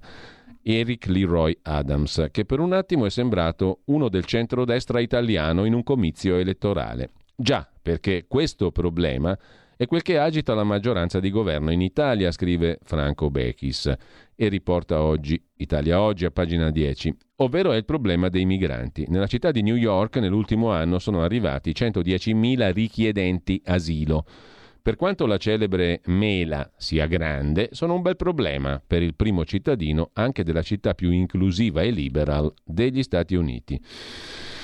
Da Italia Oggi, a proposito di anziani un po' rimbambiti, torniamo a Dagospia, si è sfiatato anche Woody Allen. Il regista, contestato a Venezia dalle femministe per motivi assurdi, va a Milano per rispolverare la sua vera passione, il clarinetto come Renzo Arbore. L'87enne si è esibito al Blue Note di Via Borsieri all'Isola per la prima data del tour europeo della sua New Orleans Jazz Band. New Orleans capirei che novità, ma comunque, ma è stato un mezzo disastro viste le stecche con il clarinetto. Gli spettatori milanesi hanno masticato amaro. 150 euro di biglietto e sembra un'anatra. Ma diciamo che non è colpa di Woody Allen, è colpa di un pirla che spende 150 euro per andare a vedere un 87enne che non ha mai suonato bene il clarinetto. Insomma, vai per vedere Woody Allen, non è che vai per sentirlo suonare il clarinetto, diciamo la verità. Vai perché ci devi andare, perché ci vuoi andare, spendi 150 euro e poi ti lamenti, ma sei un super idiota. Sempre da Dagospia, un Dago Report, cioè un pezzo elaborato dalla stessa Dagospia, su Salvini alle grandi manovre televisive, il capitone alle polveri bagnate sui media e cerca un incontro con Pier Silvio Berlusconi. Vuol convincere il secondogenito del CAV a concedere uno strapuntino TV alla Lega. Il leader del Carroccio ha perso anche l'appoggio di Libero e il giornale. Gli Angelucci, affamati di sanità lombarda, fiutata la crescente debolezza della Lega, si sono buttati a pesce tra i braccioni della sora Giorgia Meloni. Battibecco tra Salvini e Piantedosi per un motivo. Salvini ha avuto un battibecco col ministro Piantedosi, scrive Dagospia, a cui ha rimproverato di essersi fatto sfilare dal sottosegretario Mantovano il dossier migranti, ma il prefetto Irpino Piantedosi, ministro dell'Interno, è ben felice dello scippo di questa pesante rogna, il dossier migranti. Della serie, vediamo ora Mantovano quello che è capace di fare per gestire i migranti. Intanto dall'Unione Europea arriva il via libera al pagamento della terza rata del PNRR, come abbiamo detto prima se ne occupa anche l'agenzia AGI. Il comitato finanziario ha dato parere favorevole all'erogazione di 18,5 miliardi di euro a favore dell'Italia. Comitato economico finanziario del Consiglio dell'Unione Europea ha detto sì all'erogazione della terza rata PNRR all'Italia 18 miliardi e mezzo. La somma dovrebbe arrivare a fine mese o al più tardi nella prima decina di ottobre. Il ministro per gli affari europei, Sud, politiche di coesione e PNRR, Raffaele Fitto, ha detto prendiamo atto con soddisfazione del parere positivo espresso oggi dal Comitato economico finanziario sull'erogazione della terza rata, un altro passo avanti importante, tanto poi il debito lo paghiamo noi, pantaloni e pantalonesse. Sul caso ITA vi segnalo invece un articolo di Cristiano Spazzali sul sussidiario.net.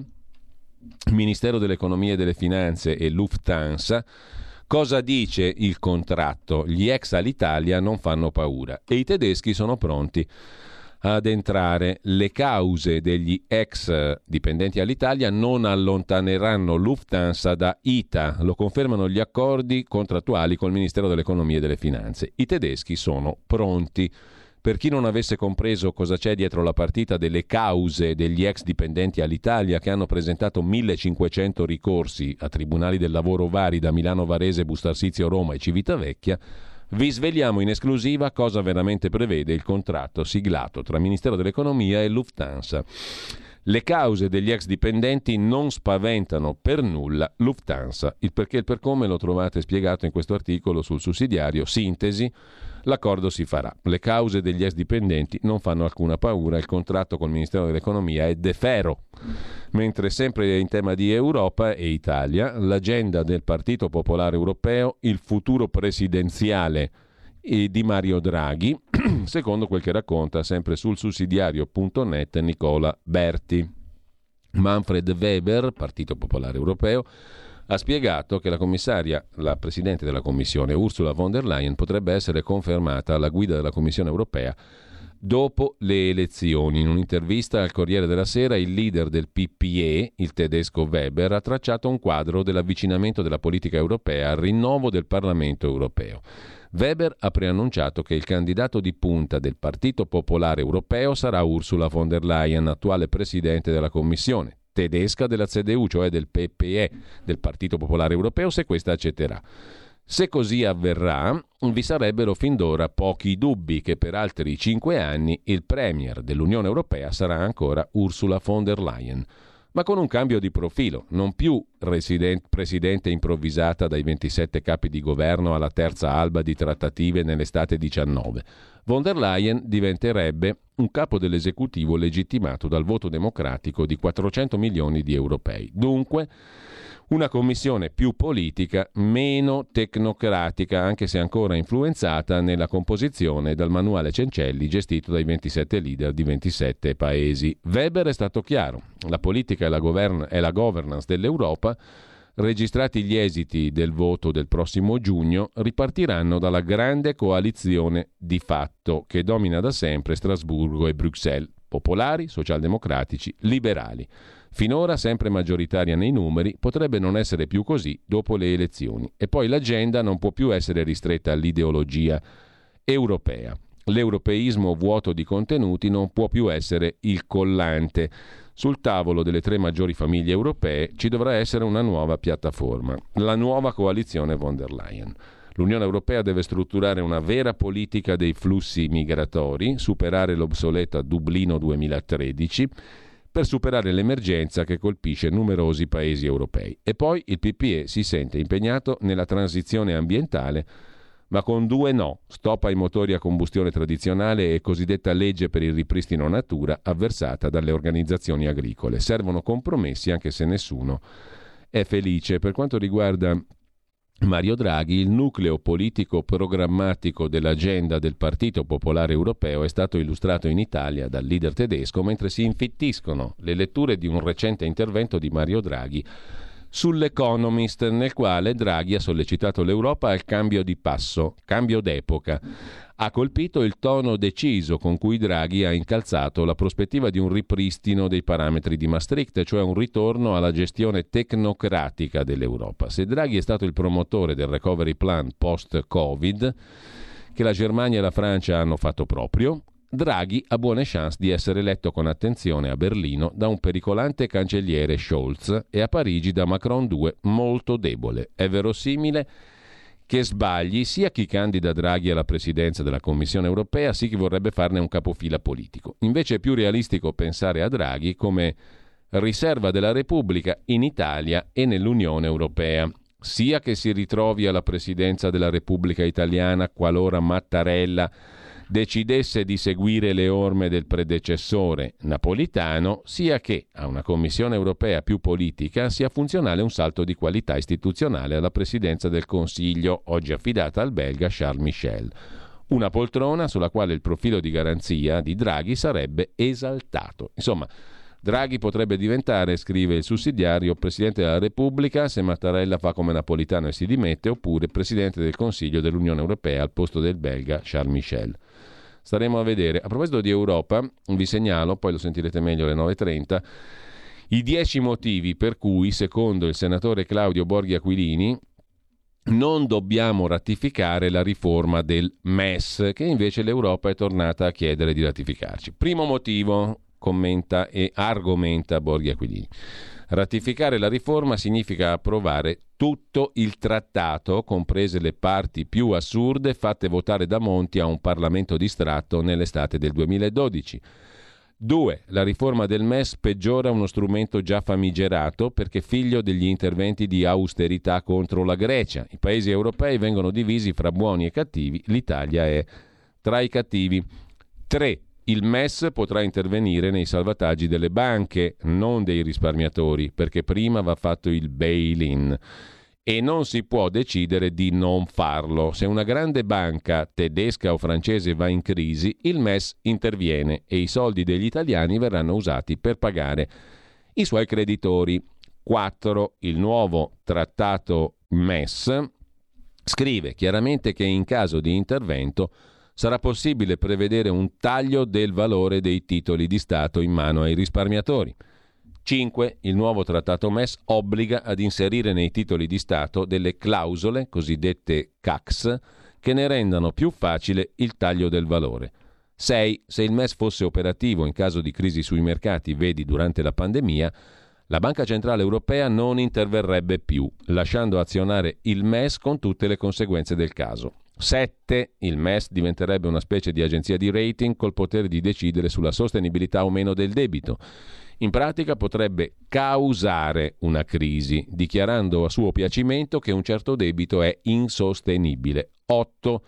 I dirigenti del MES, a fronte di questi enormi poteri, il direttore potrebbe chiederci il versamento del capitale impegnato, oltre 110 miliardi entro una settimana, a fronte di poteri enormi, i dirigenti del MES sono esenti da qualsiasi giurisdizione. Davvero, c'è scritto proprio così, scrive Borghi Aquilini.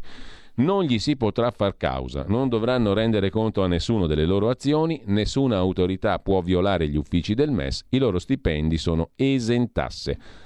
9. La soglia della maggioranza qualificata, 80%, usata per numerose situazioni, è calibrata in modo da lasciare fuori l'Italia, che pesa il 17%, mentre Germania 27%, Francia 21%, guarda caso, hanno quote sufficienti per il diritto di veto assoluto.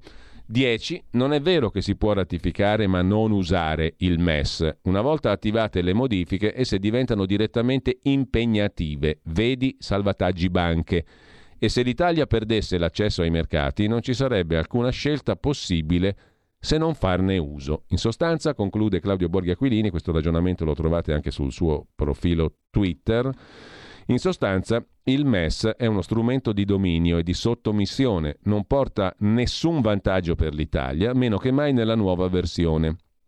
Non va ratificato perché non è nell'interesse dell'Italia e la ratifica non è assolutamente un atto dovuto, ma un fondamentale passaggio nell'accettazione di un trattato. Trovate anche una serie di link utili su questo post di Claudio Borghi Aquilini sul suo profilo Twitter. Il testo del nuovo trattato MES, il tweet con le risposte agli articoli pro MES dei media mainstream, il tweet di Borghi Aquilini e poi la spiegazione da parte di Borghi Aquilini della lettera mandata dal Ministero dell'Economia alla Commissione Esteri sul MES. La dettagliatissima pagina sul MES di Lidia Undiemi, che tra i primi mise in guardia sui pericoli del trattato e poi un'intervista sul MES del professor Alessandro Mangia, docente di diritto costituzionale dell'Università Cattolica e ben conosciuto anche qui su Radio Libertà. Un intervento in tv di Claudio Borghi Aquilini sul MES e alcuni interventi alla Camera. Tutto questo nel tweet di Claudio Borghi Aquilini che trovate sul suo profilo Twitter.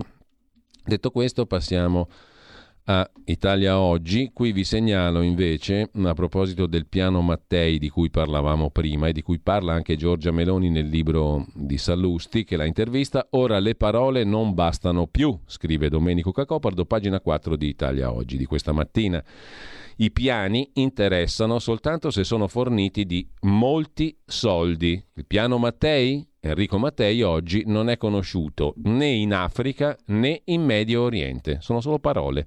Nell'articolazione politico-istituzionale, rappresentata dalla presenza delle regioni e in assenza di un provvedimento legislativo che definisca il problema di interesse nazionale, nessuna politica può essere realizzata in tempi certi. Come dimostra il caso Germania, che ha assorbito un milione di profughi siriani, il nostro vero handicap è l'incapacità dell'amministrazione pubblica italiana di gestire una migrazione importante come quella in corso, al di là delle parole senza soldi come il piano Mattei, scrive Cacopardo. A proposito, mm, invece, un attimo soltanto, mm, che ricarichiamo un articolo, ve lo volevo segnalare da la nuova bussola quotidiana sul terremoto in Marocco. Uh, trovate una bella intervista in apertura uh, sulla nuova bq.it a Suad Sbai, anche questa è una voce ben conosciuta da chi ascolta Radio Libertà. Terremoto in Marocco, basta polemiche sterili e strumentali. La popolazione sta mostrando solidarietà e coraggio nel prestare soccorso. Fuori luogo le polemiche sull'accettazione selettiva degli aiuti da parte del Marocco e assurde le polemiche italiane, dice Suad Sbai. Strumentalizzare il dramma del Marocco per attaccare il governo italiano è vile e inopportuno.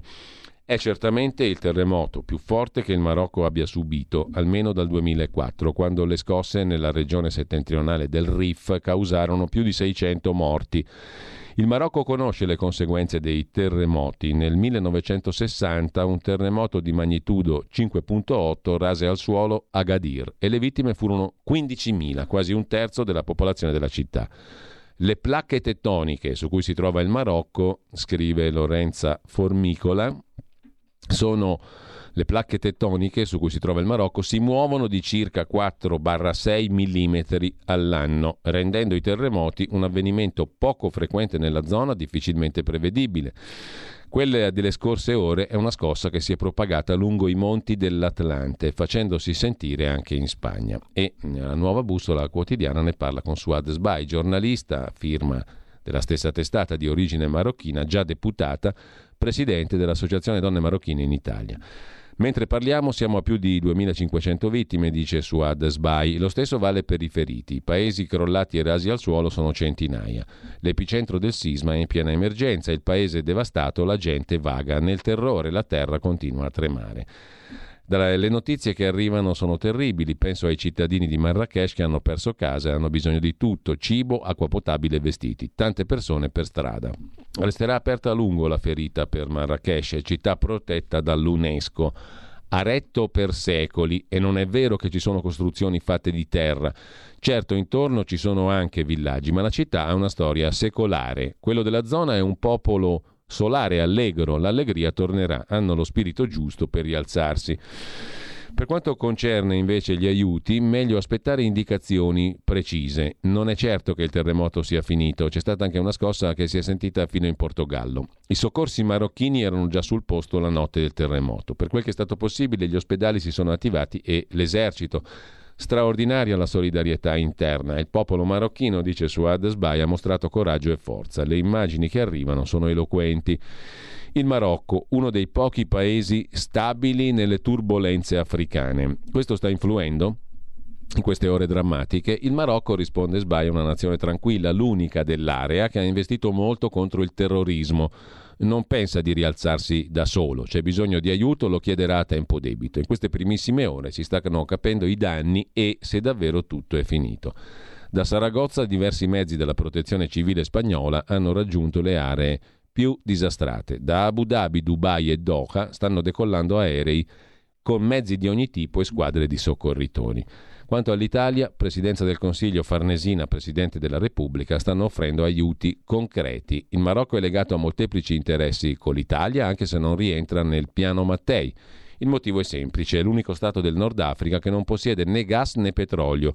Perciò ha sviluppato altre fonti energetiche innovative, dal fotovoltaico all'idrogeno. Eppure, anche se non rientra nel piano Mattei, il Marocco è importante per l'Italia e per l'Europa. Il porto di Tangeri è un affaccio di rilievo internazionale per i passaggi tra i due continenti. Le produzioni agricole aiutano il sostentamento di buona parte dell'Europa. L'estrazione dei fosfati è una delle principali voci del PIL.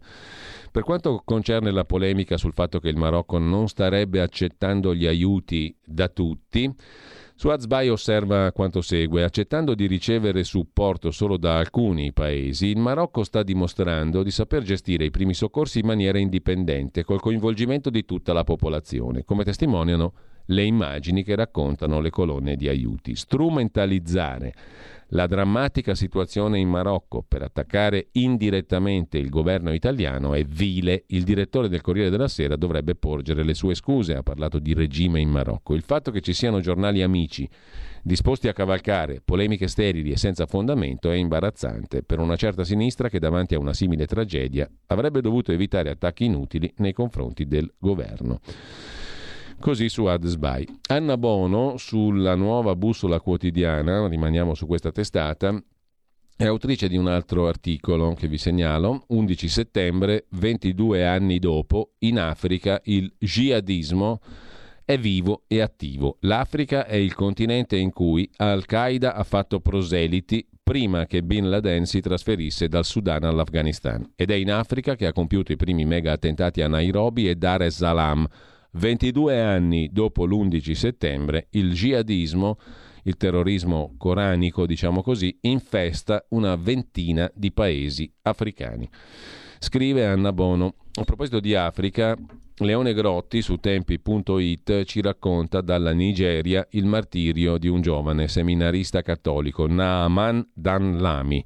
La Nigeria è il paese tra i più popolosi dell'Africa e del mondo. Il giovane di 25 anni è stato bruciato vivo il 7 settembre nella diocesi di Kafanchan.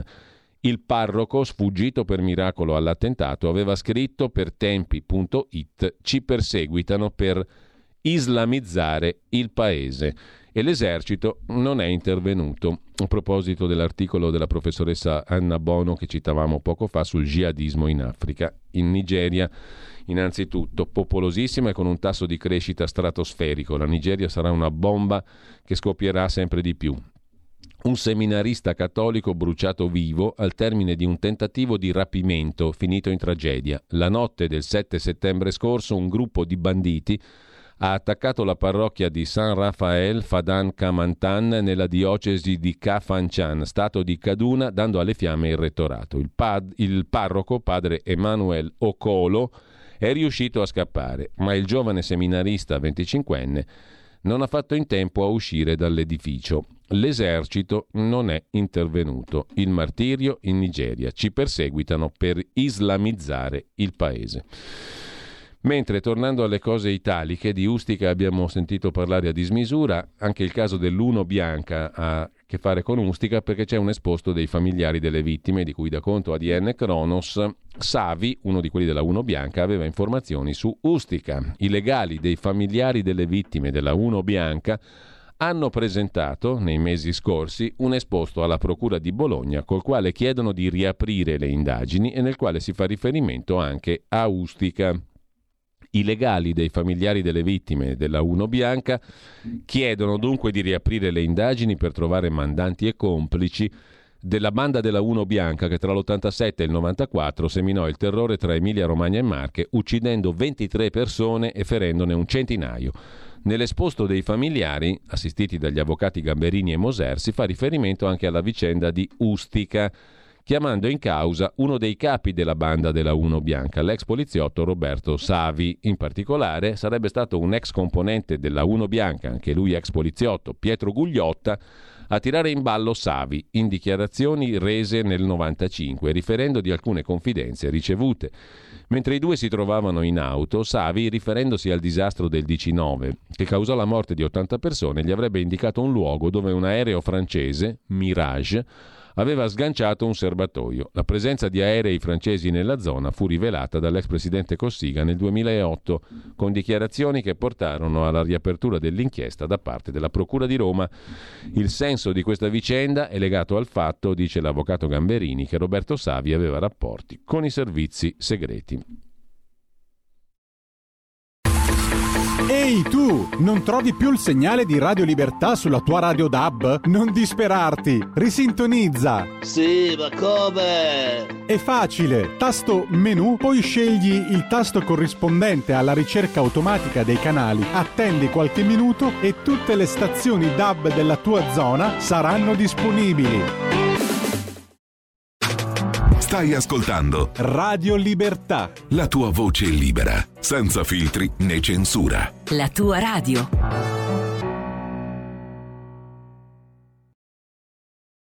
E allora, tra gli articoli di oggi, torniamo ad Agospia, è stata la mano di Fazzo, Fazzolari, L'Istituto Superiore di Sanità, ISS, volta pagina alla guida, al posto di Silvio Brusaferro arriva Rocco Bellantone, cugino del sottosegretario alla Presidenza del Consiglio Fazzolari.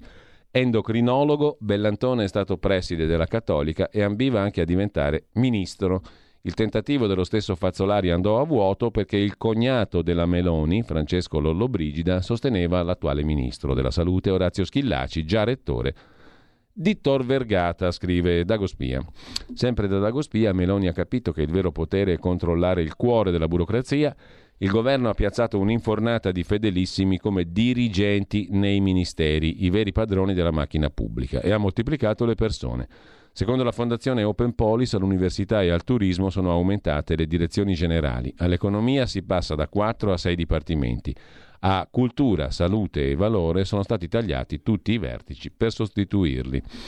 Torniamo a Italia Oggi, qui vi segnalo un'intera pagina dedicata a questioni relative al PD, pezzo di Michele Magno su Ellis Line, perché è radical chic?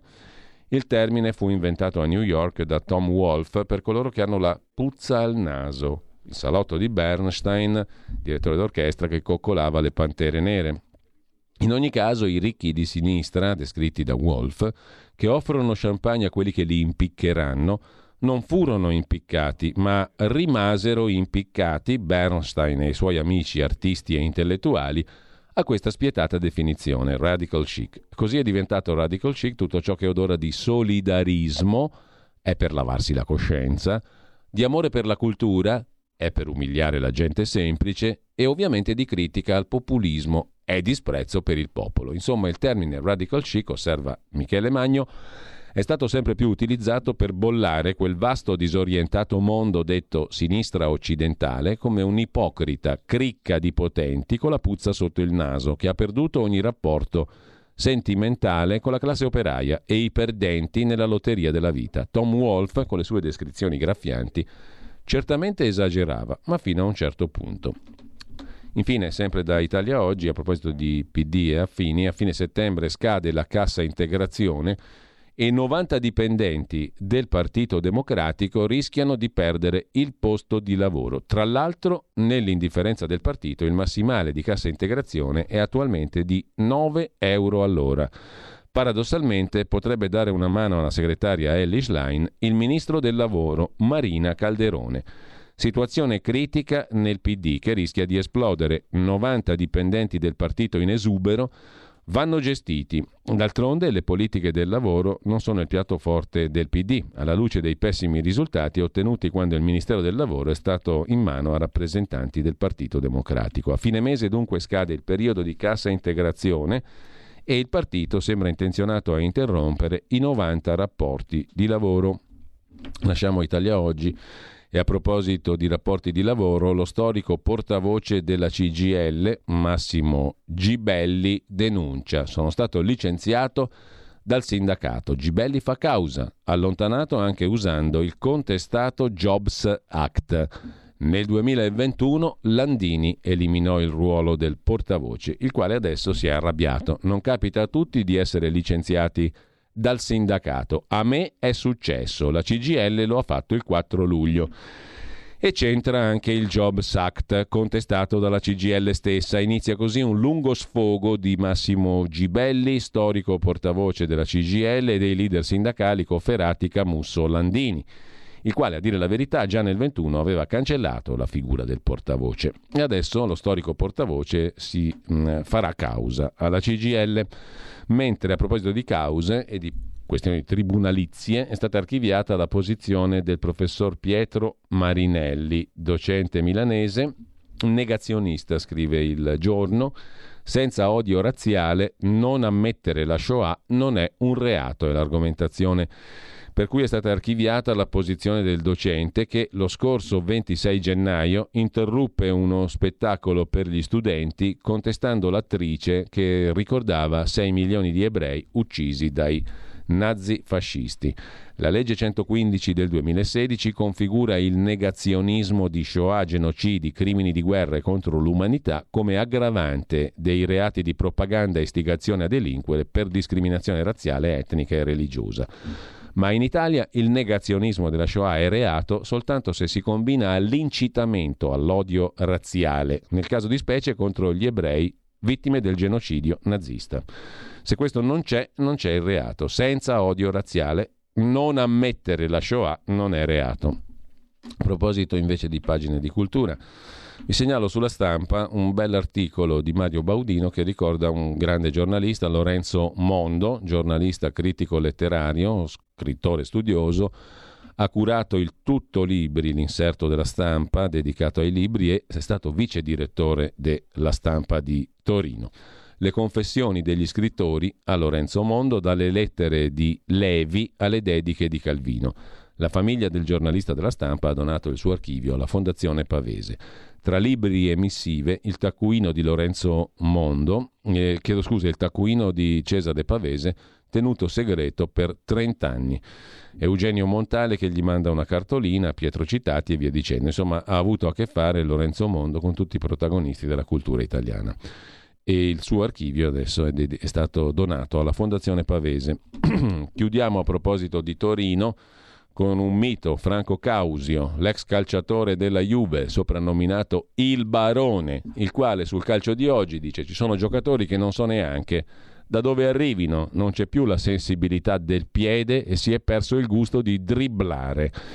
Lo ha raccontato Causio a Maurizio Crosetti per la Repubblica. Oggi esistono solo scuole di calcio a pagamento. Chi non se le può permettere non va. Infatti a calcio si gioca molto meno. Il campionato arabo, l'addio alla Juve, lo scopone scientifico con Pertini dopo la vittoria del Mondiale dell'82 e l'origine del suo soprannome, giusto appunto il barone. Questa interessante conversazione con un mito del calcio passato, appunto Franco Causio. Questi di, di oggi sono calciatori ragazzoni grandi e grossi.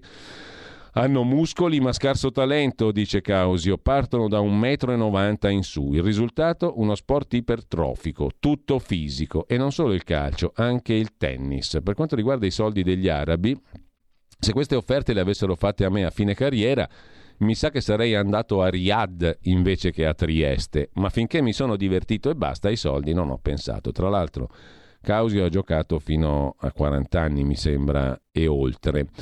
Intanto lasciamo Franco Causio e andiamo adesso a vedere eh, alcuni degli articoli dei quotidiani di oggi. Abbiamo già visto le prime pagine, ci torniamo sopra un attimo alla luce appunto di una piccola selezione degli articoli di oggi. Ritorniamo ad avvenire. Da avvenire vi segnalo un articolo, pagina 10, sulla questione affrontata da Matteo Salvini, ovvero la sicurezza sulle strade. Alcol, droghe, velocità, dirette social. Le cause della mattanza sulle strade. Soltanto nei fine settimana tra giugno e l'inizio di settembre i morti sono stati 421, troppo spesso giovani, come è accaduto domenica a Cagliari. E il WhatsApp, rispondere a WhatsApp è come farsi quattro birre, secondo quello che è risultato da alcuni studi.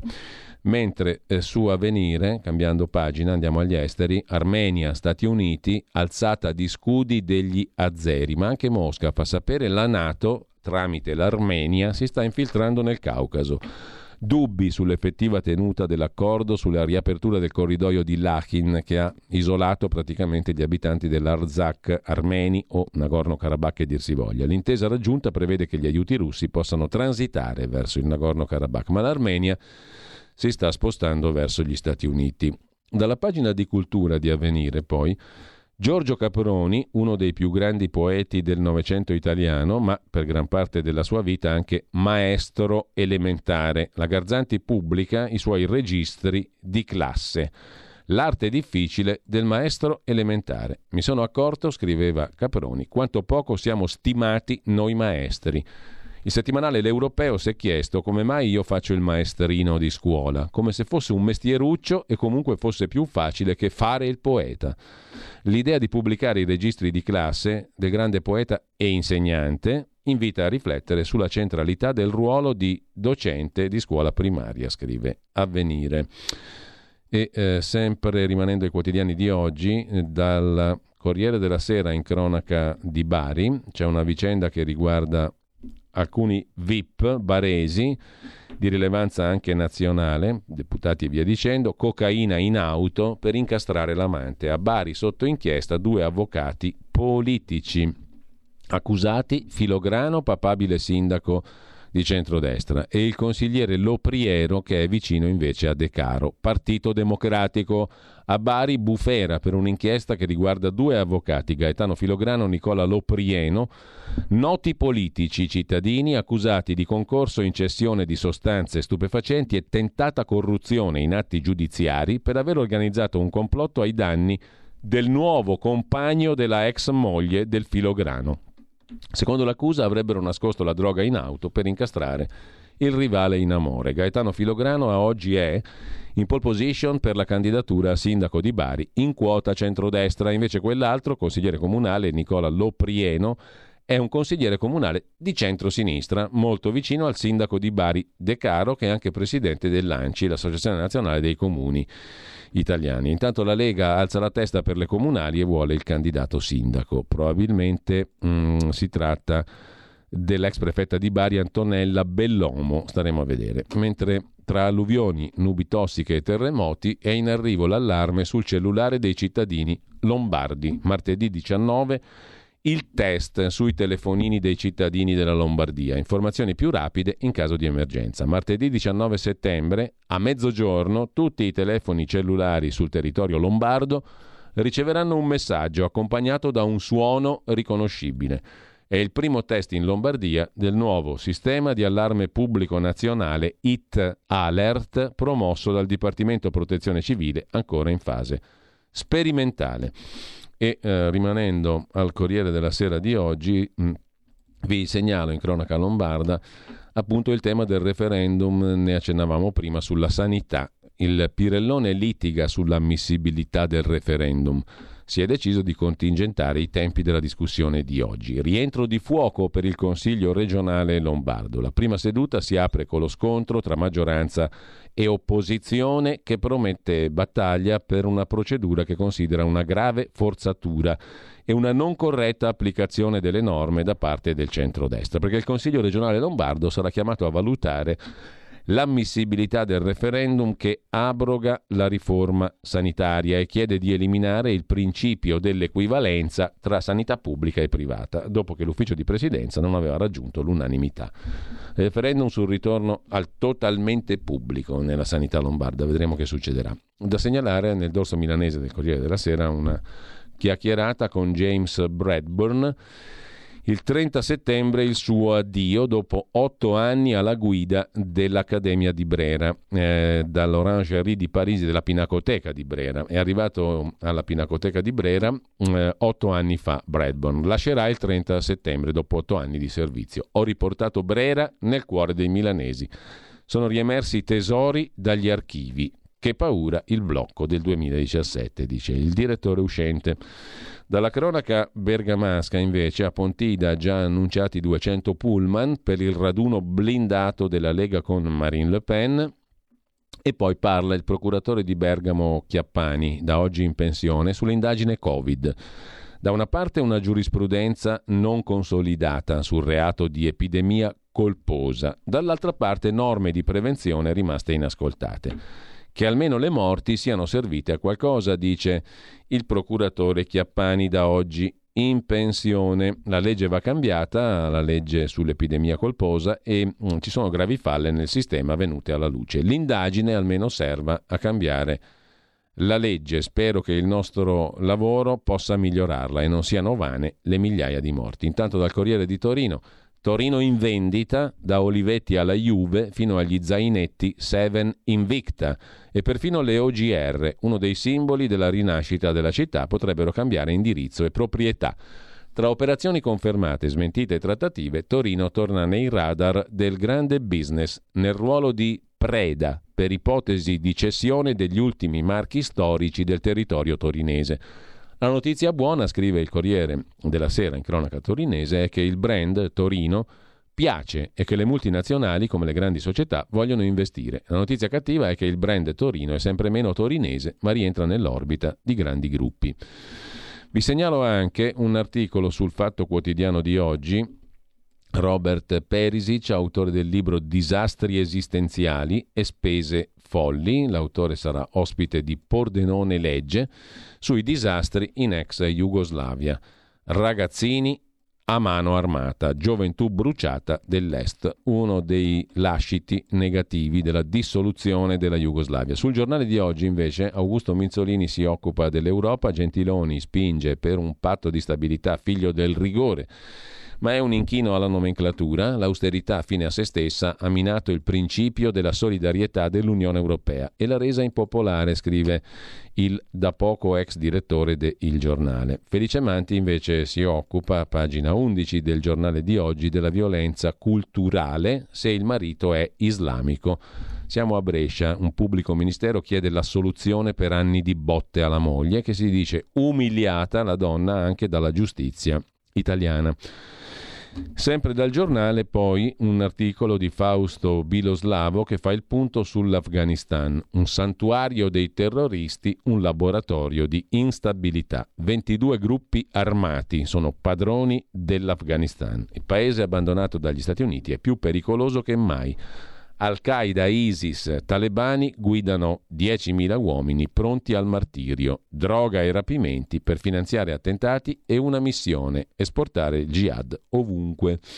Nella pagina di cultura, invece, l'album del giornale, Davide Brullo si occupa di uno scrittore cattolico mh, mm, importante, Cesare Cavalleri, il cultore dello stile, letture, raccoglie 55 anni di lavoro culturale di un vero maestro, è morto nel 22, è stato un grande editore e un grande critico cattolico militante, sapeva di essere l'ultimo dei grandi giornalisti culturali Cesare Cavalleri aveva l'eleganza dei perfezionisti, scrive Davide Brullo.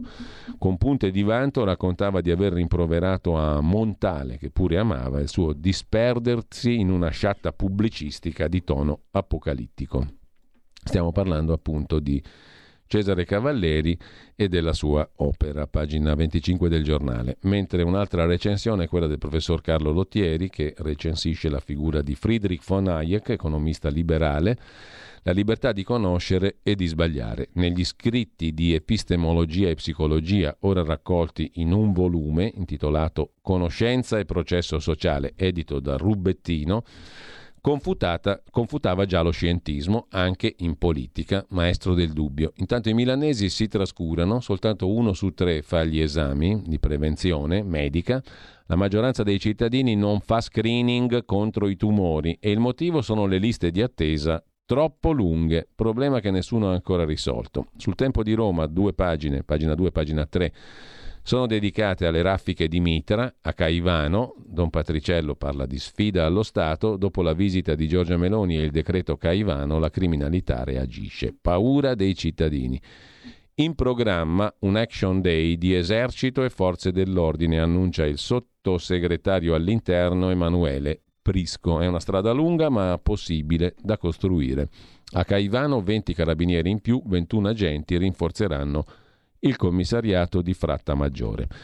Della riapertura delle miniere italiche abbiamo già detto, la provincia di Como invece ci riporta sulla questione delle risonanze magnetiche impossibili e più in generale dell'attesa lunghissima per fare gli esami sanitari. Ancora problemi con le liste d'attesa, scrive il quotidiano Comasco. È impossibile prenotare una risonanza. Tanti pazienti continuano a non trovare posti liberi per visite ed esami diagnostici. Fatta ieri una prova per questa prestazione, non siamo riusciti a trovare un posto libero, scrive la provincia. Non entro i tempi dettati dalla ricetta a come provincia, ma nemmeno a Monza, Varese, Milano città. A Lecco ci sono posti da giugno 24, con un'attesa di nove mesi. Sul portale regionale compare il messaggio non abbiamo trovato disponibilità. Riprova. Le aziende mettono a disposizione nuove date ogni giorno. Dal call center ci è stato proposto un appuntamento oltre la scadenza prevista dalla nostra ricetta e comunque in provincia di Monza Brianza. I centri di prenotazione degli ospedali per alcuni esami suggeriscono di andare in presenza allo sportello oppure di chiedere al proprio medico di fare da filtro. Così la provincia di Como. La provincia di Cremona invece sta battendo sulla sicurezza. Vicini, sceriffi in azione. Un assalto sventato al negozio Computer System di Cremona i ladri avevano già sfondato l'ingresso. Il rumore ha svegliato i residenti che hanno fatto gli sceriffi hanno lanciato l'allarme decisivo. Due banditi costretti alla fuga. La provincia di Sondrio invece si occupa di clochard, vietato dormire all'aperto, la proposta anti-clochard, in discussione la modifica al regolamento di polizia urbana. Su Repubblica, stiamo andando un po' random, ma è come l'edicola sembra i nostri pezzi, selezionati stamani. Sulla Repubblica, dicevo, in pagina economica, c'è un'intervista ad Alessio Butti, Fratelli d'Italia, sottosegretario all'innovazione sui troppi ritardi sulla rete di comunicazioni telefonica italiana. La colpa è degli operatori. Le compagnie telefoniche, protesta il Butti, non hanno rispettato gli impegni col governo sull'internet veloce. Abbiamo una ricetta con quattro ingredienti che darà una svolta e assicurerà a tutti la copertura internet. Vedremo. Sempre rimanendo alla cronaca, Chiara Spagnolo si occupa su Repubblica in cronaca barese della vicenda accennato, alla quale abbiamo accennato prima. Lui, lei, l'altro e cocaina nell'auto. Bufera sul papabile sindaco di centrodestra a Bari e anche su uno degli uomini del Decaro, sindaco attuale di centrosinistra. Gaetano Filograno, tra i possibili candidati del centrodestra, è imputato con l'accusa di aver fatto mettere la droga nell'auto dell'amante della moglie. Coinvolti un consigliere e un finanziere. Repubblica molto pudicamente non dice che il consigliere è uno degli uomini del sindaco PD di Bari ed è un consigliere a sua volta del PD. A Milano invece via Bolla risanata a metà, via Gola aspetta ancora, le case popolari Aler, al Galaratese si apre nel 24 un nuovo cantiere, per i palazzi sui Navigli la regione punta a investire 20 milioni, ma insomma la situazione dell'ordine pubblico a Milano non è delle migliori. La lunga notte del buttafuori in un mondo normale non dovrei esistere, dice quest'uomo che lavora dalle parti di Corso Como, dove si va volentieri a farsi rapinare da gente che di notte non fa altro che questo, visto che la clientela è numerosa. Sul super bonus, dicevamo prima, eh, l'abbiamo accennato, Giorgio Santilli sulla stampa fa il punto, un'operazione verità. Questa misura ha garantito un punto e mezzo di PIL, ma ha spinto deficit e debito fuori controllo. Bloccarla alla fin fine è stato inevitabile. Il totale delle detrazioni è arrivato a 93 miliardi e mezzo, già Mario Draghi lo aveva definito un regalo fiscale iniquo. Creati 400.000 posti nell'edilizia, il 70% di quelli persi nei 12 anni precedenti. Ma la stampa dedica più spazio alla questione della sanità, la protesta sulla sanità, tutti insieme per difendere la sanità pubblica, ma non tutti in piazza. I partiti di opposizione si coordinano per denunciare e impedire il definanziamento della sanità Obiettivo condiviso da tutti, a cominciare da Ellie Schlein, ma non ci si è messi d'accordo sugli strumenti per protestare, per incalzare il governo. In ogni caso, il punto è, mancano 4 miliardi, mancherebbero 4 miliardi. Si lavora a una proposta condivisa delle opposizioni sul tema della sanità. Gli ospedali sono senza fondi. Scrive ancora la stampa, il governo cerca le risorse per finanziare almeno la metà degli interventi chiesti dal ministro della salute Schillaci. Il nodo è quello dei rinnovi contrattuali. Dalla sanità alla sicurezza, sicurezza tagliata, denuncia sempre la stampa di Torino, siamo Pagina 8 con Francesco Grignetti. Tra polizia e carabinieri mancano 30.000 unità, turni massacranti, pattugliamenti impossibili. Così il controllo del territorio ce lo sogniamo. Teo Luzzi, comandante generale dei carabinieri, dice che il saldo negativo condiziona in particolare le stazioni e le tenenze dei carabinieri. Mancano 30.000 unità. L'allarme dei sindacati, la nostra gente non ce la fa più, abbiamo tanti suicidi. Il ministro Piantedosi teme nuovi tagli, a rischio soprattutto la figura degli ispettori. Mentre su Libero Vespa punge Fabio Fazio, si toglie i sassolini dalle preziose scarpe Bruno Vespa. Fazio è un maestro di contratti, come se Vespa non lo fosse. Comunque, il giornalista Vespa sul trasloco del presentatore Fazio, di che tempo che fa che va sul 9, dice è andato via per convenienza. In Rai non c'è stata alcuna epurazione, dice Bruno Vespa. E poi ci sono i rosiconi in rivolta contro Rai Radio 1, il nuovo palinsesto. L'ex direttore Andrea Vianello ha criticato i conduttori vicini al centro-destra e la coppia Bottura-Aprile scherza sui suoi successori. Su Libero c'è anche un'intervista all'ex deputata del Partito Democratico, con una lunga militanza a favore dei diritti delle donne e degli omosessuali, Paola, Anna Paola Concia. Basta vittimizzare le donne, dice Concia per la quale bisogna superare lo stereotipo per cui gli uomini sono sempre potenziali carnefici. Sulle ragazze, sbagliato limitarne la libertà. L'intervista a pagina 14 di Libero. E con questo abbiamo veramente concluso la nostra rassegna stampa. Buona prosecuzione di ascolto a tutti. Tra poco Claudio Borghi Aquilini con la, questione del MES, non in diretta. E poi prima abbiamo eh, il punto di Pierluigi Magnaschi, l'audio video, che ci regala il direttore di Italia Oggi. È possibile far sapere all'opinione pubblica italiana che cosa è successo? Credo di no. Al G20 di Nuova Delhi Meloni ha svolto un ruolo di primo piano. Si capisce esattamente dal Wall Street Journal, non dai giornali italiani. Al rientro dall'India, un giornalista che non si vuole sforzare di capire i complessi e difficili problemi del G20 gli fa una domanda che gli era già stata fatta almeno cinque volte la settimana precedente quali sono i rapporti del governo italiano con la UE. Meloni risponde molto pacatamente e documentatamente dicendo che eh, sono, ci sono alcuni problemi aperti, uno è quello della terza rata del PNRR e l'altro è quello della fusione fra Lufthansa e ITA. Il giorno dopo i principali giornali italiani escono con il titolo Siluro della Meloni a Bruxelles. Ma che siluro è se la rata, la terza rata che deve essere adesso pagata è stata approvata nel giugno scorso e adesso se ne attende solo il pagamento? Ma c'è di più e di peggio. La UE è un ente di grande responsabilità che non può fornire all'opinione pubblica delle informazioni sbagliate. La fusione fra ITA e Lufthansa sta andando avanti in Europa da un anno. Questa fusione non solo è stata imposta all'Italia dall'Unione Europea perché vuole sospendere gli aiuti di Stato. Se una posizione del genere fosse stata assunta negli Stati Uniti, questo ufficio la pagherebbe cara, soprattutto perché ha parlato di società quotate, dando informazioni false.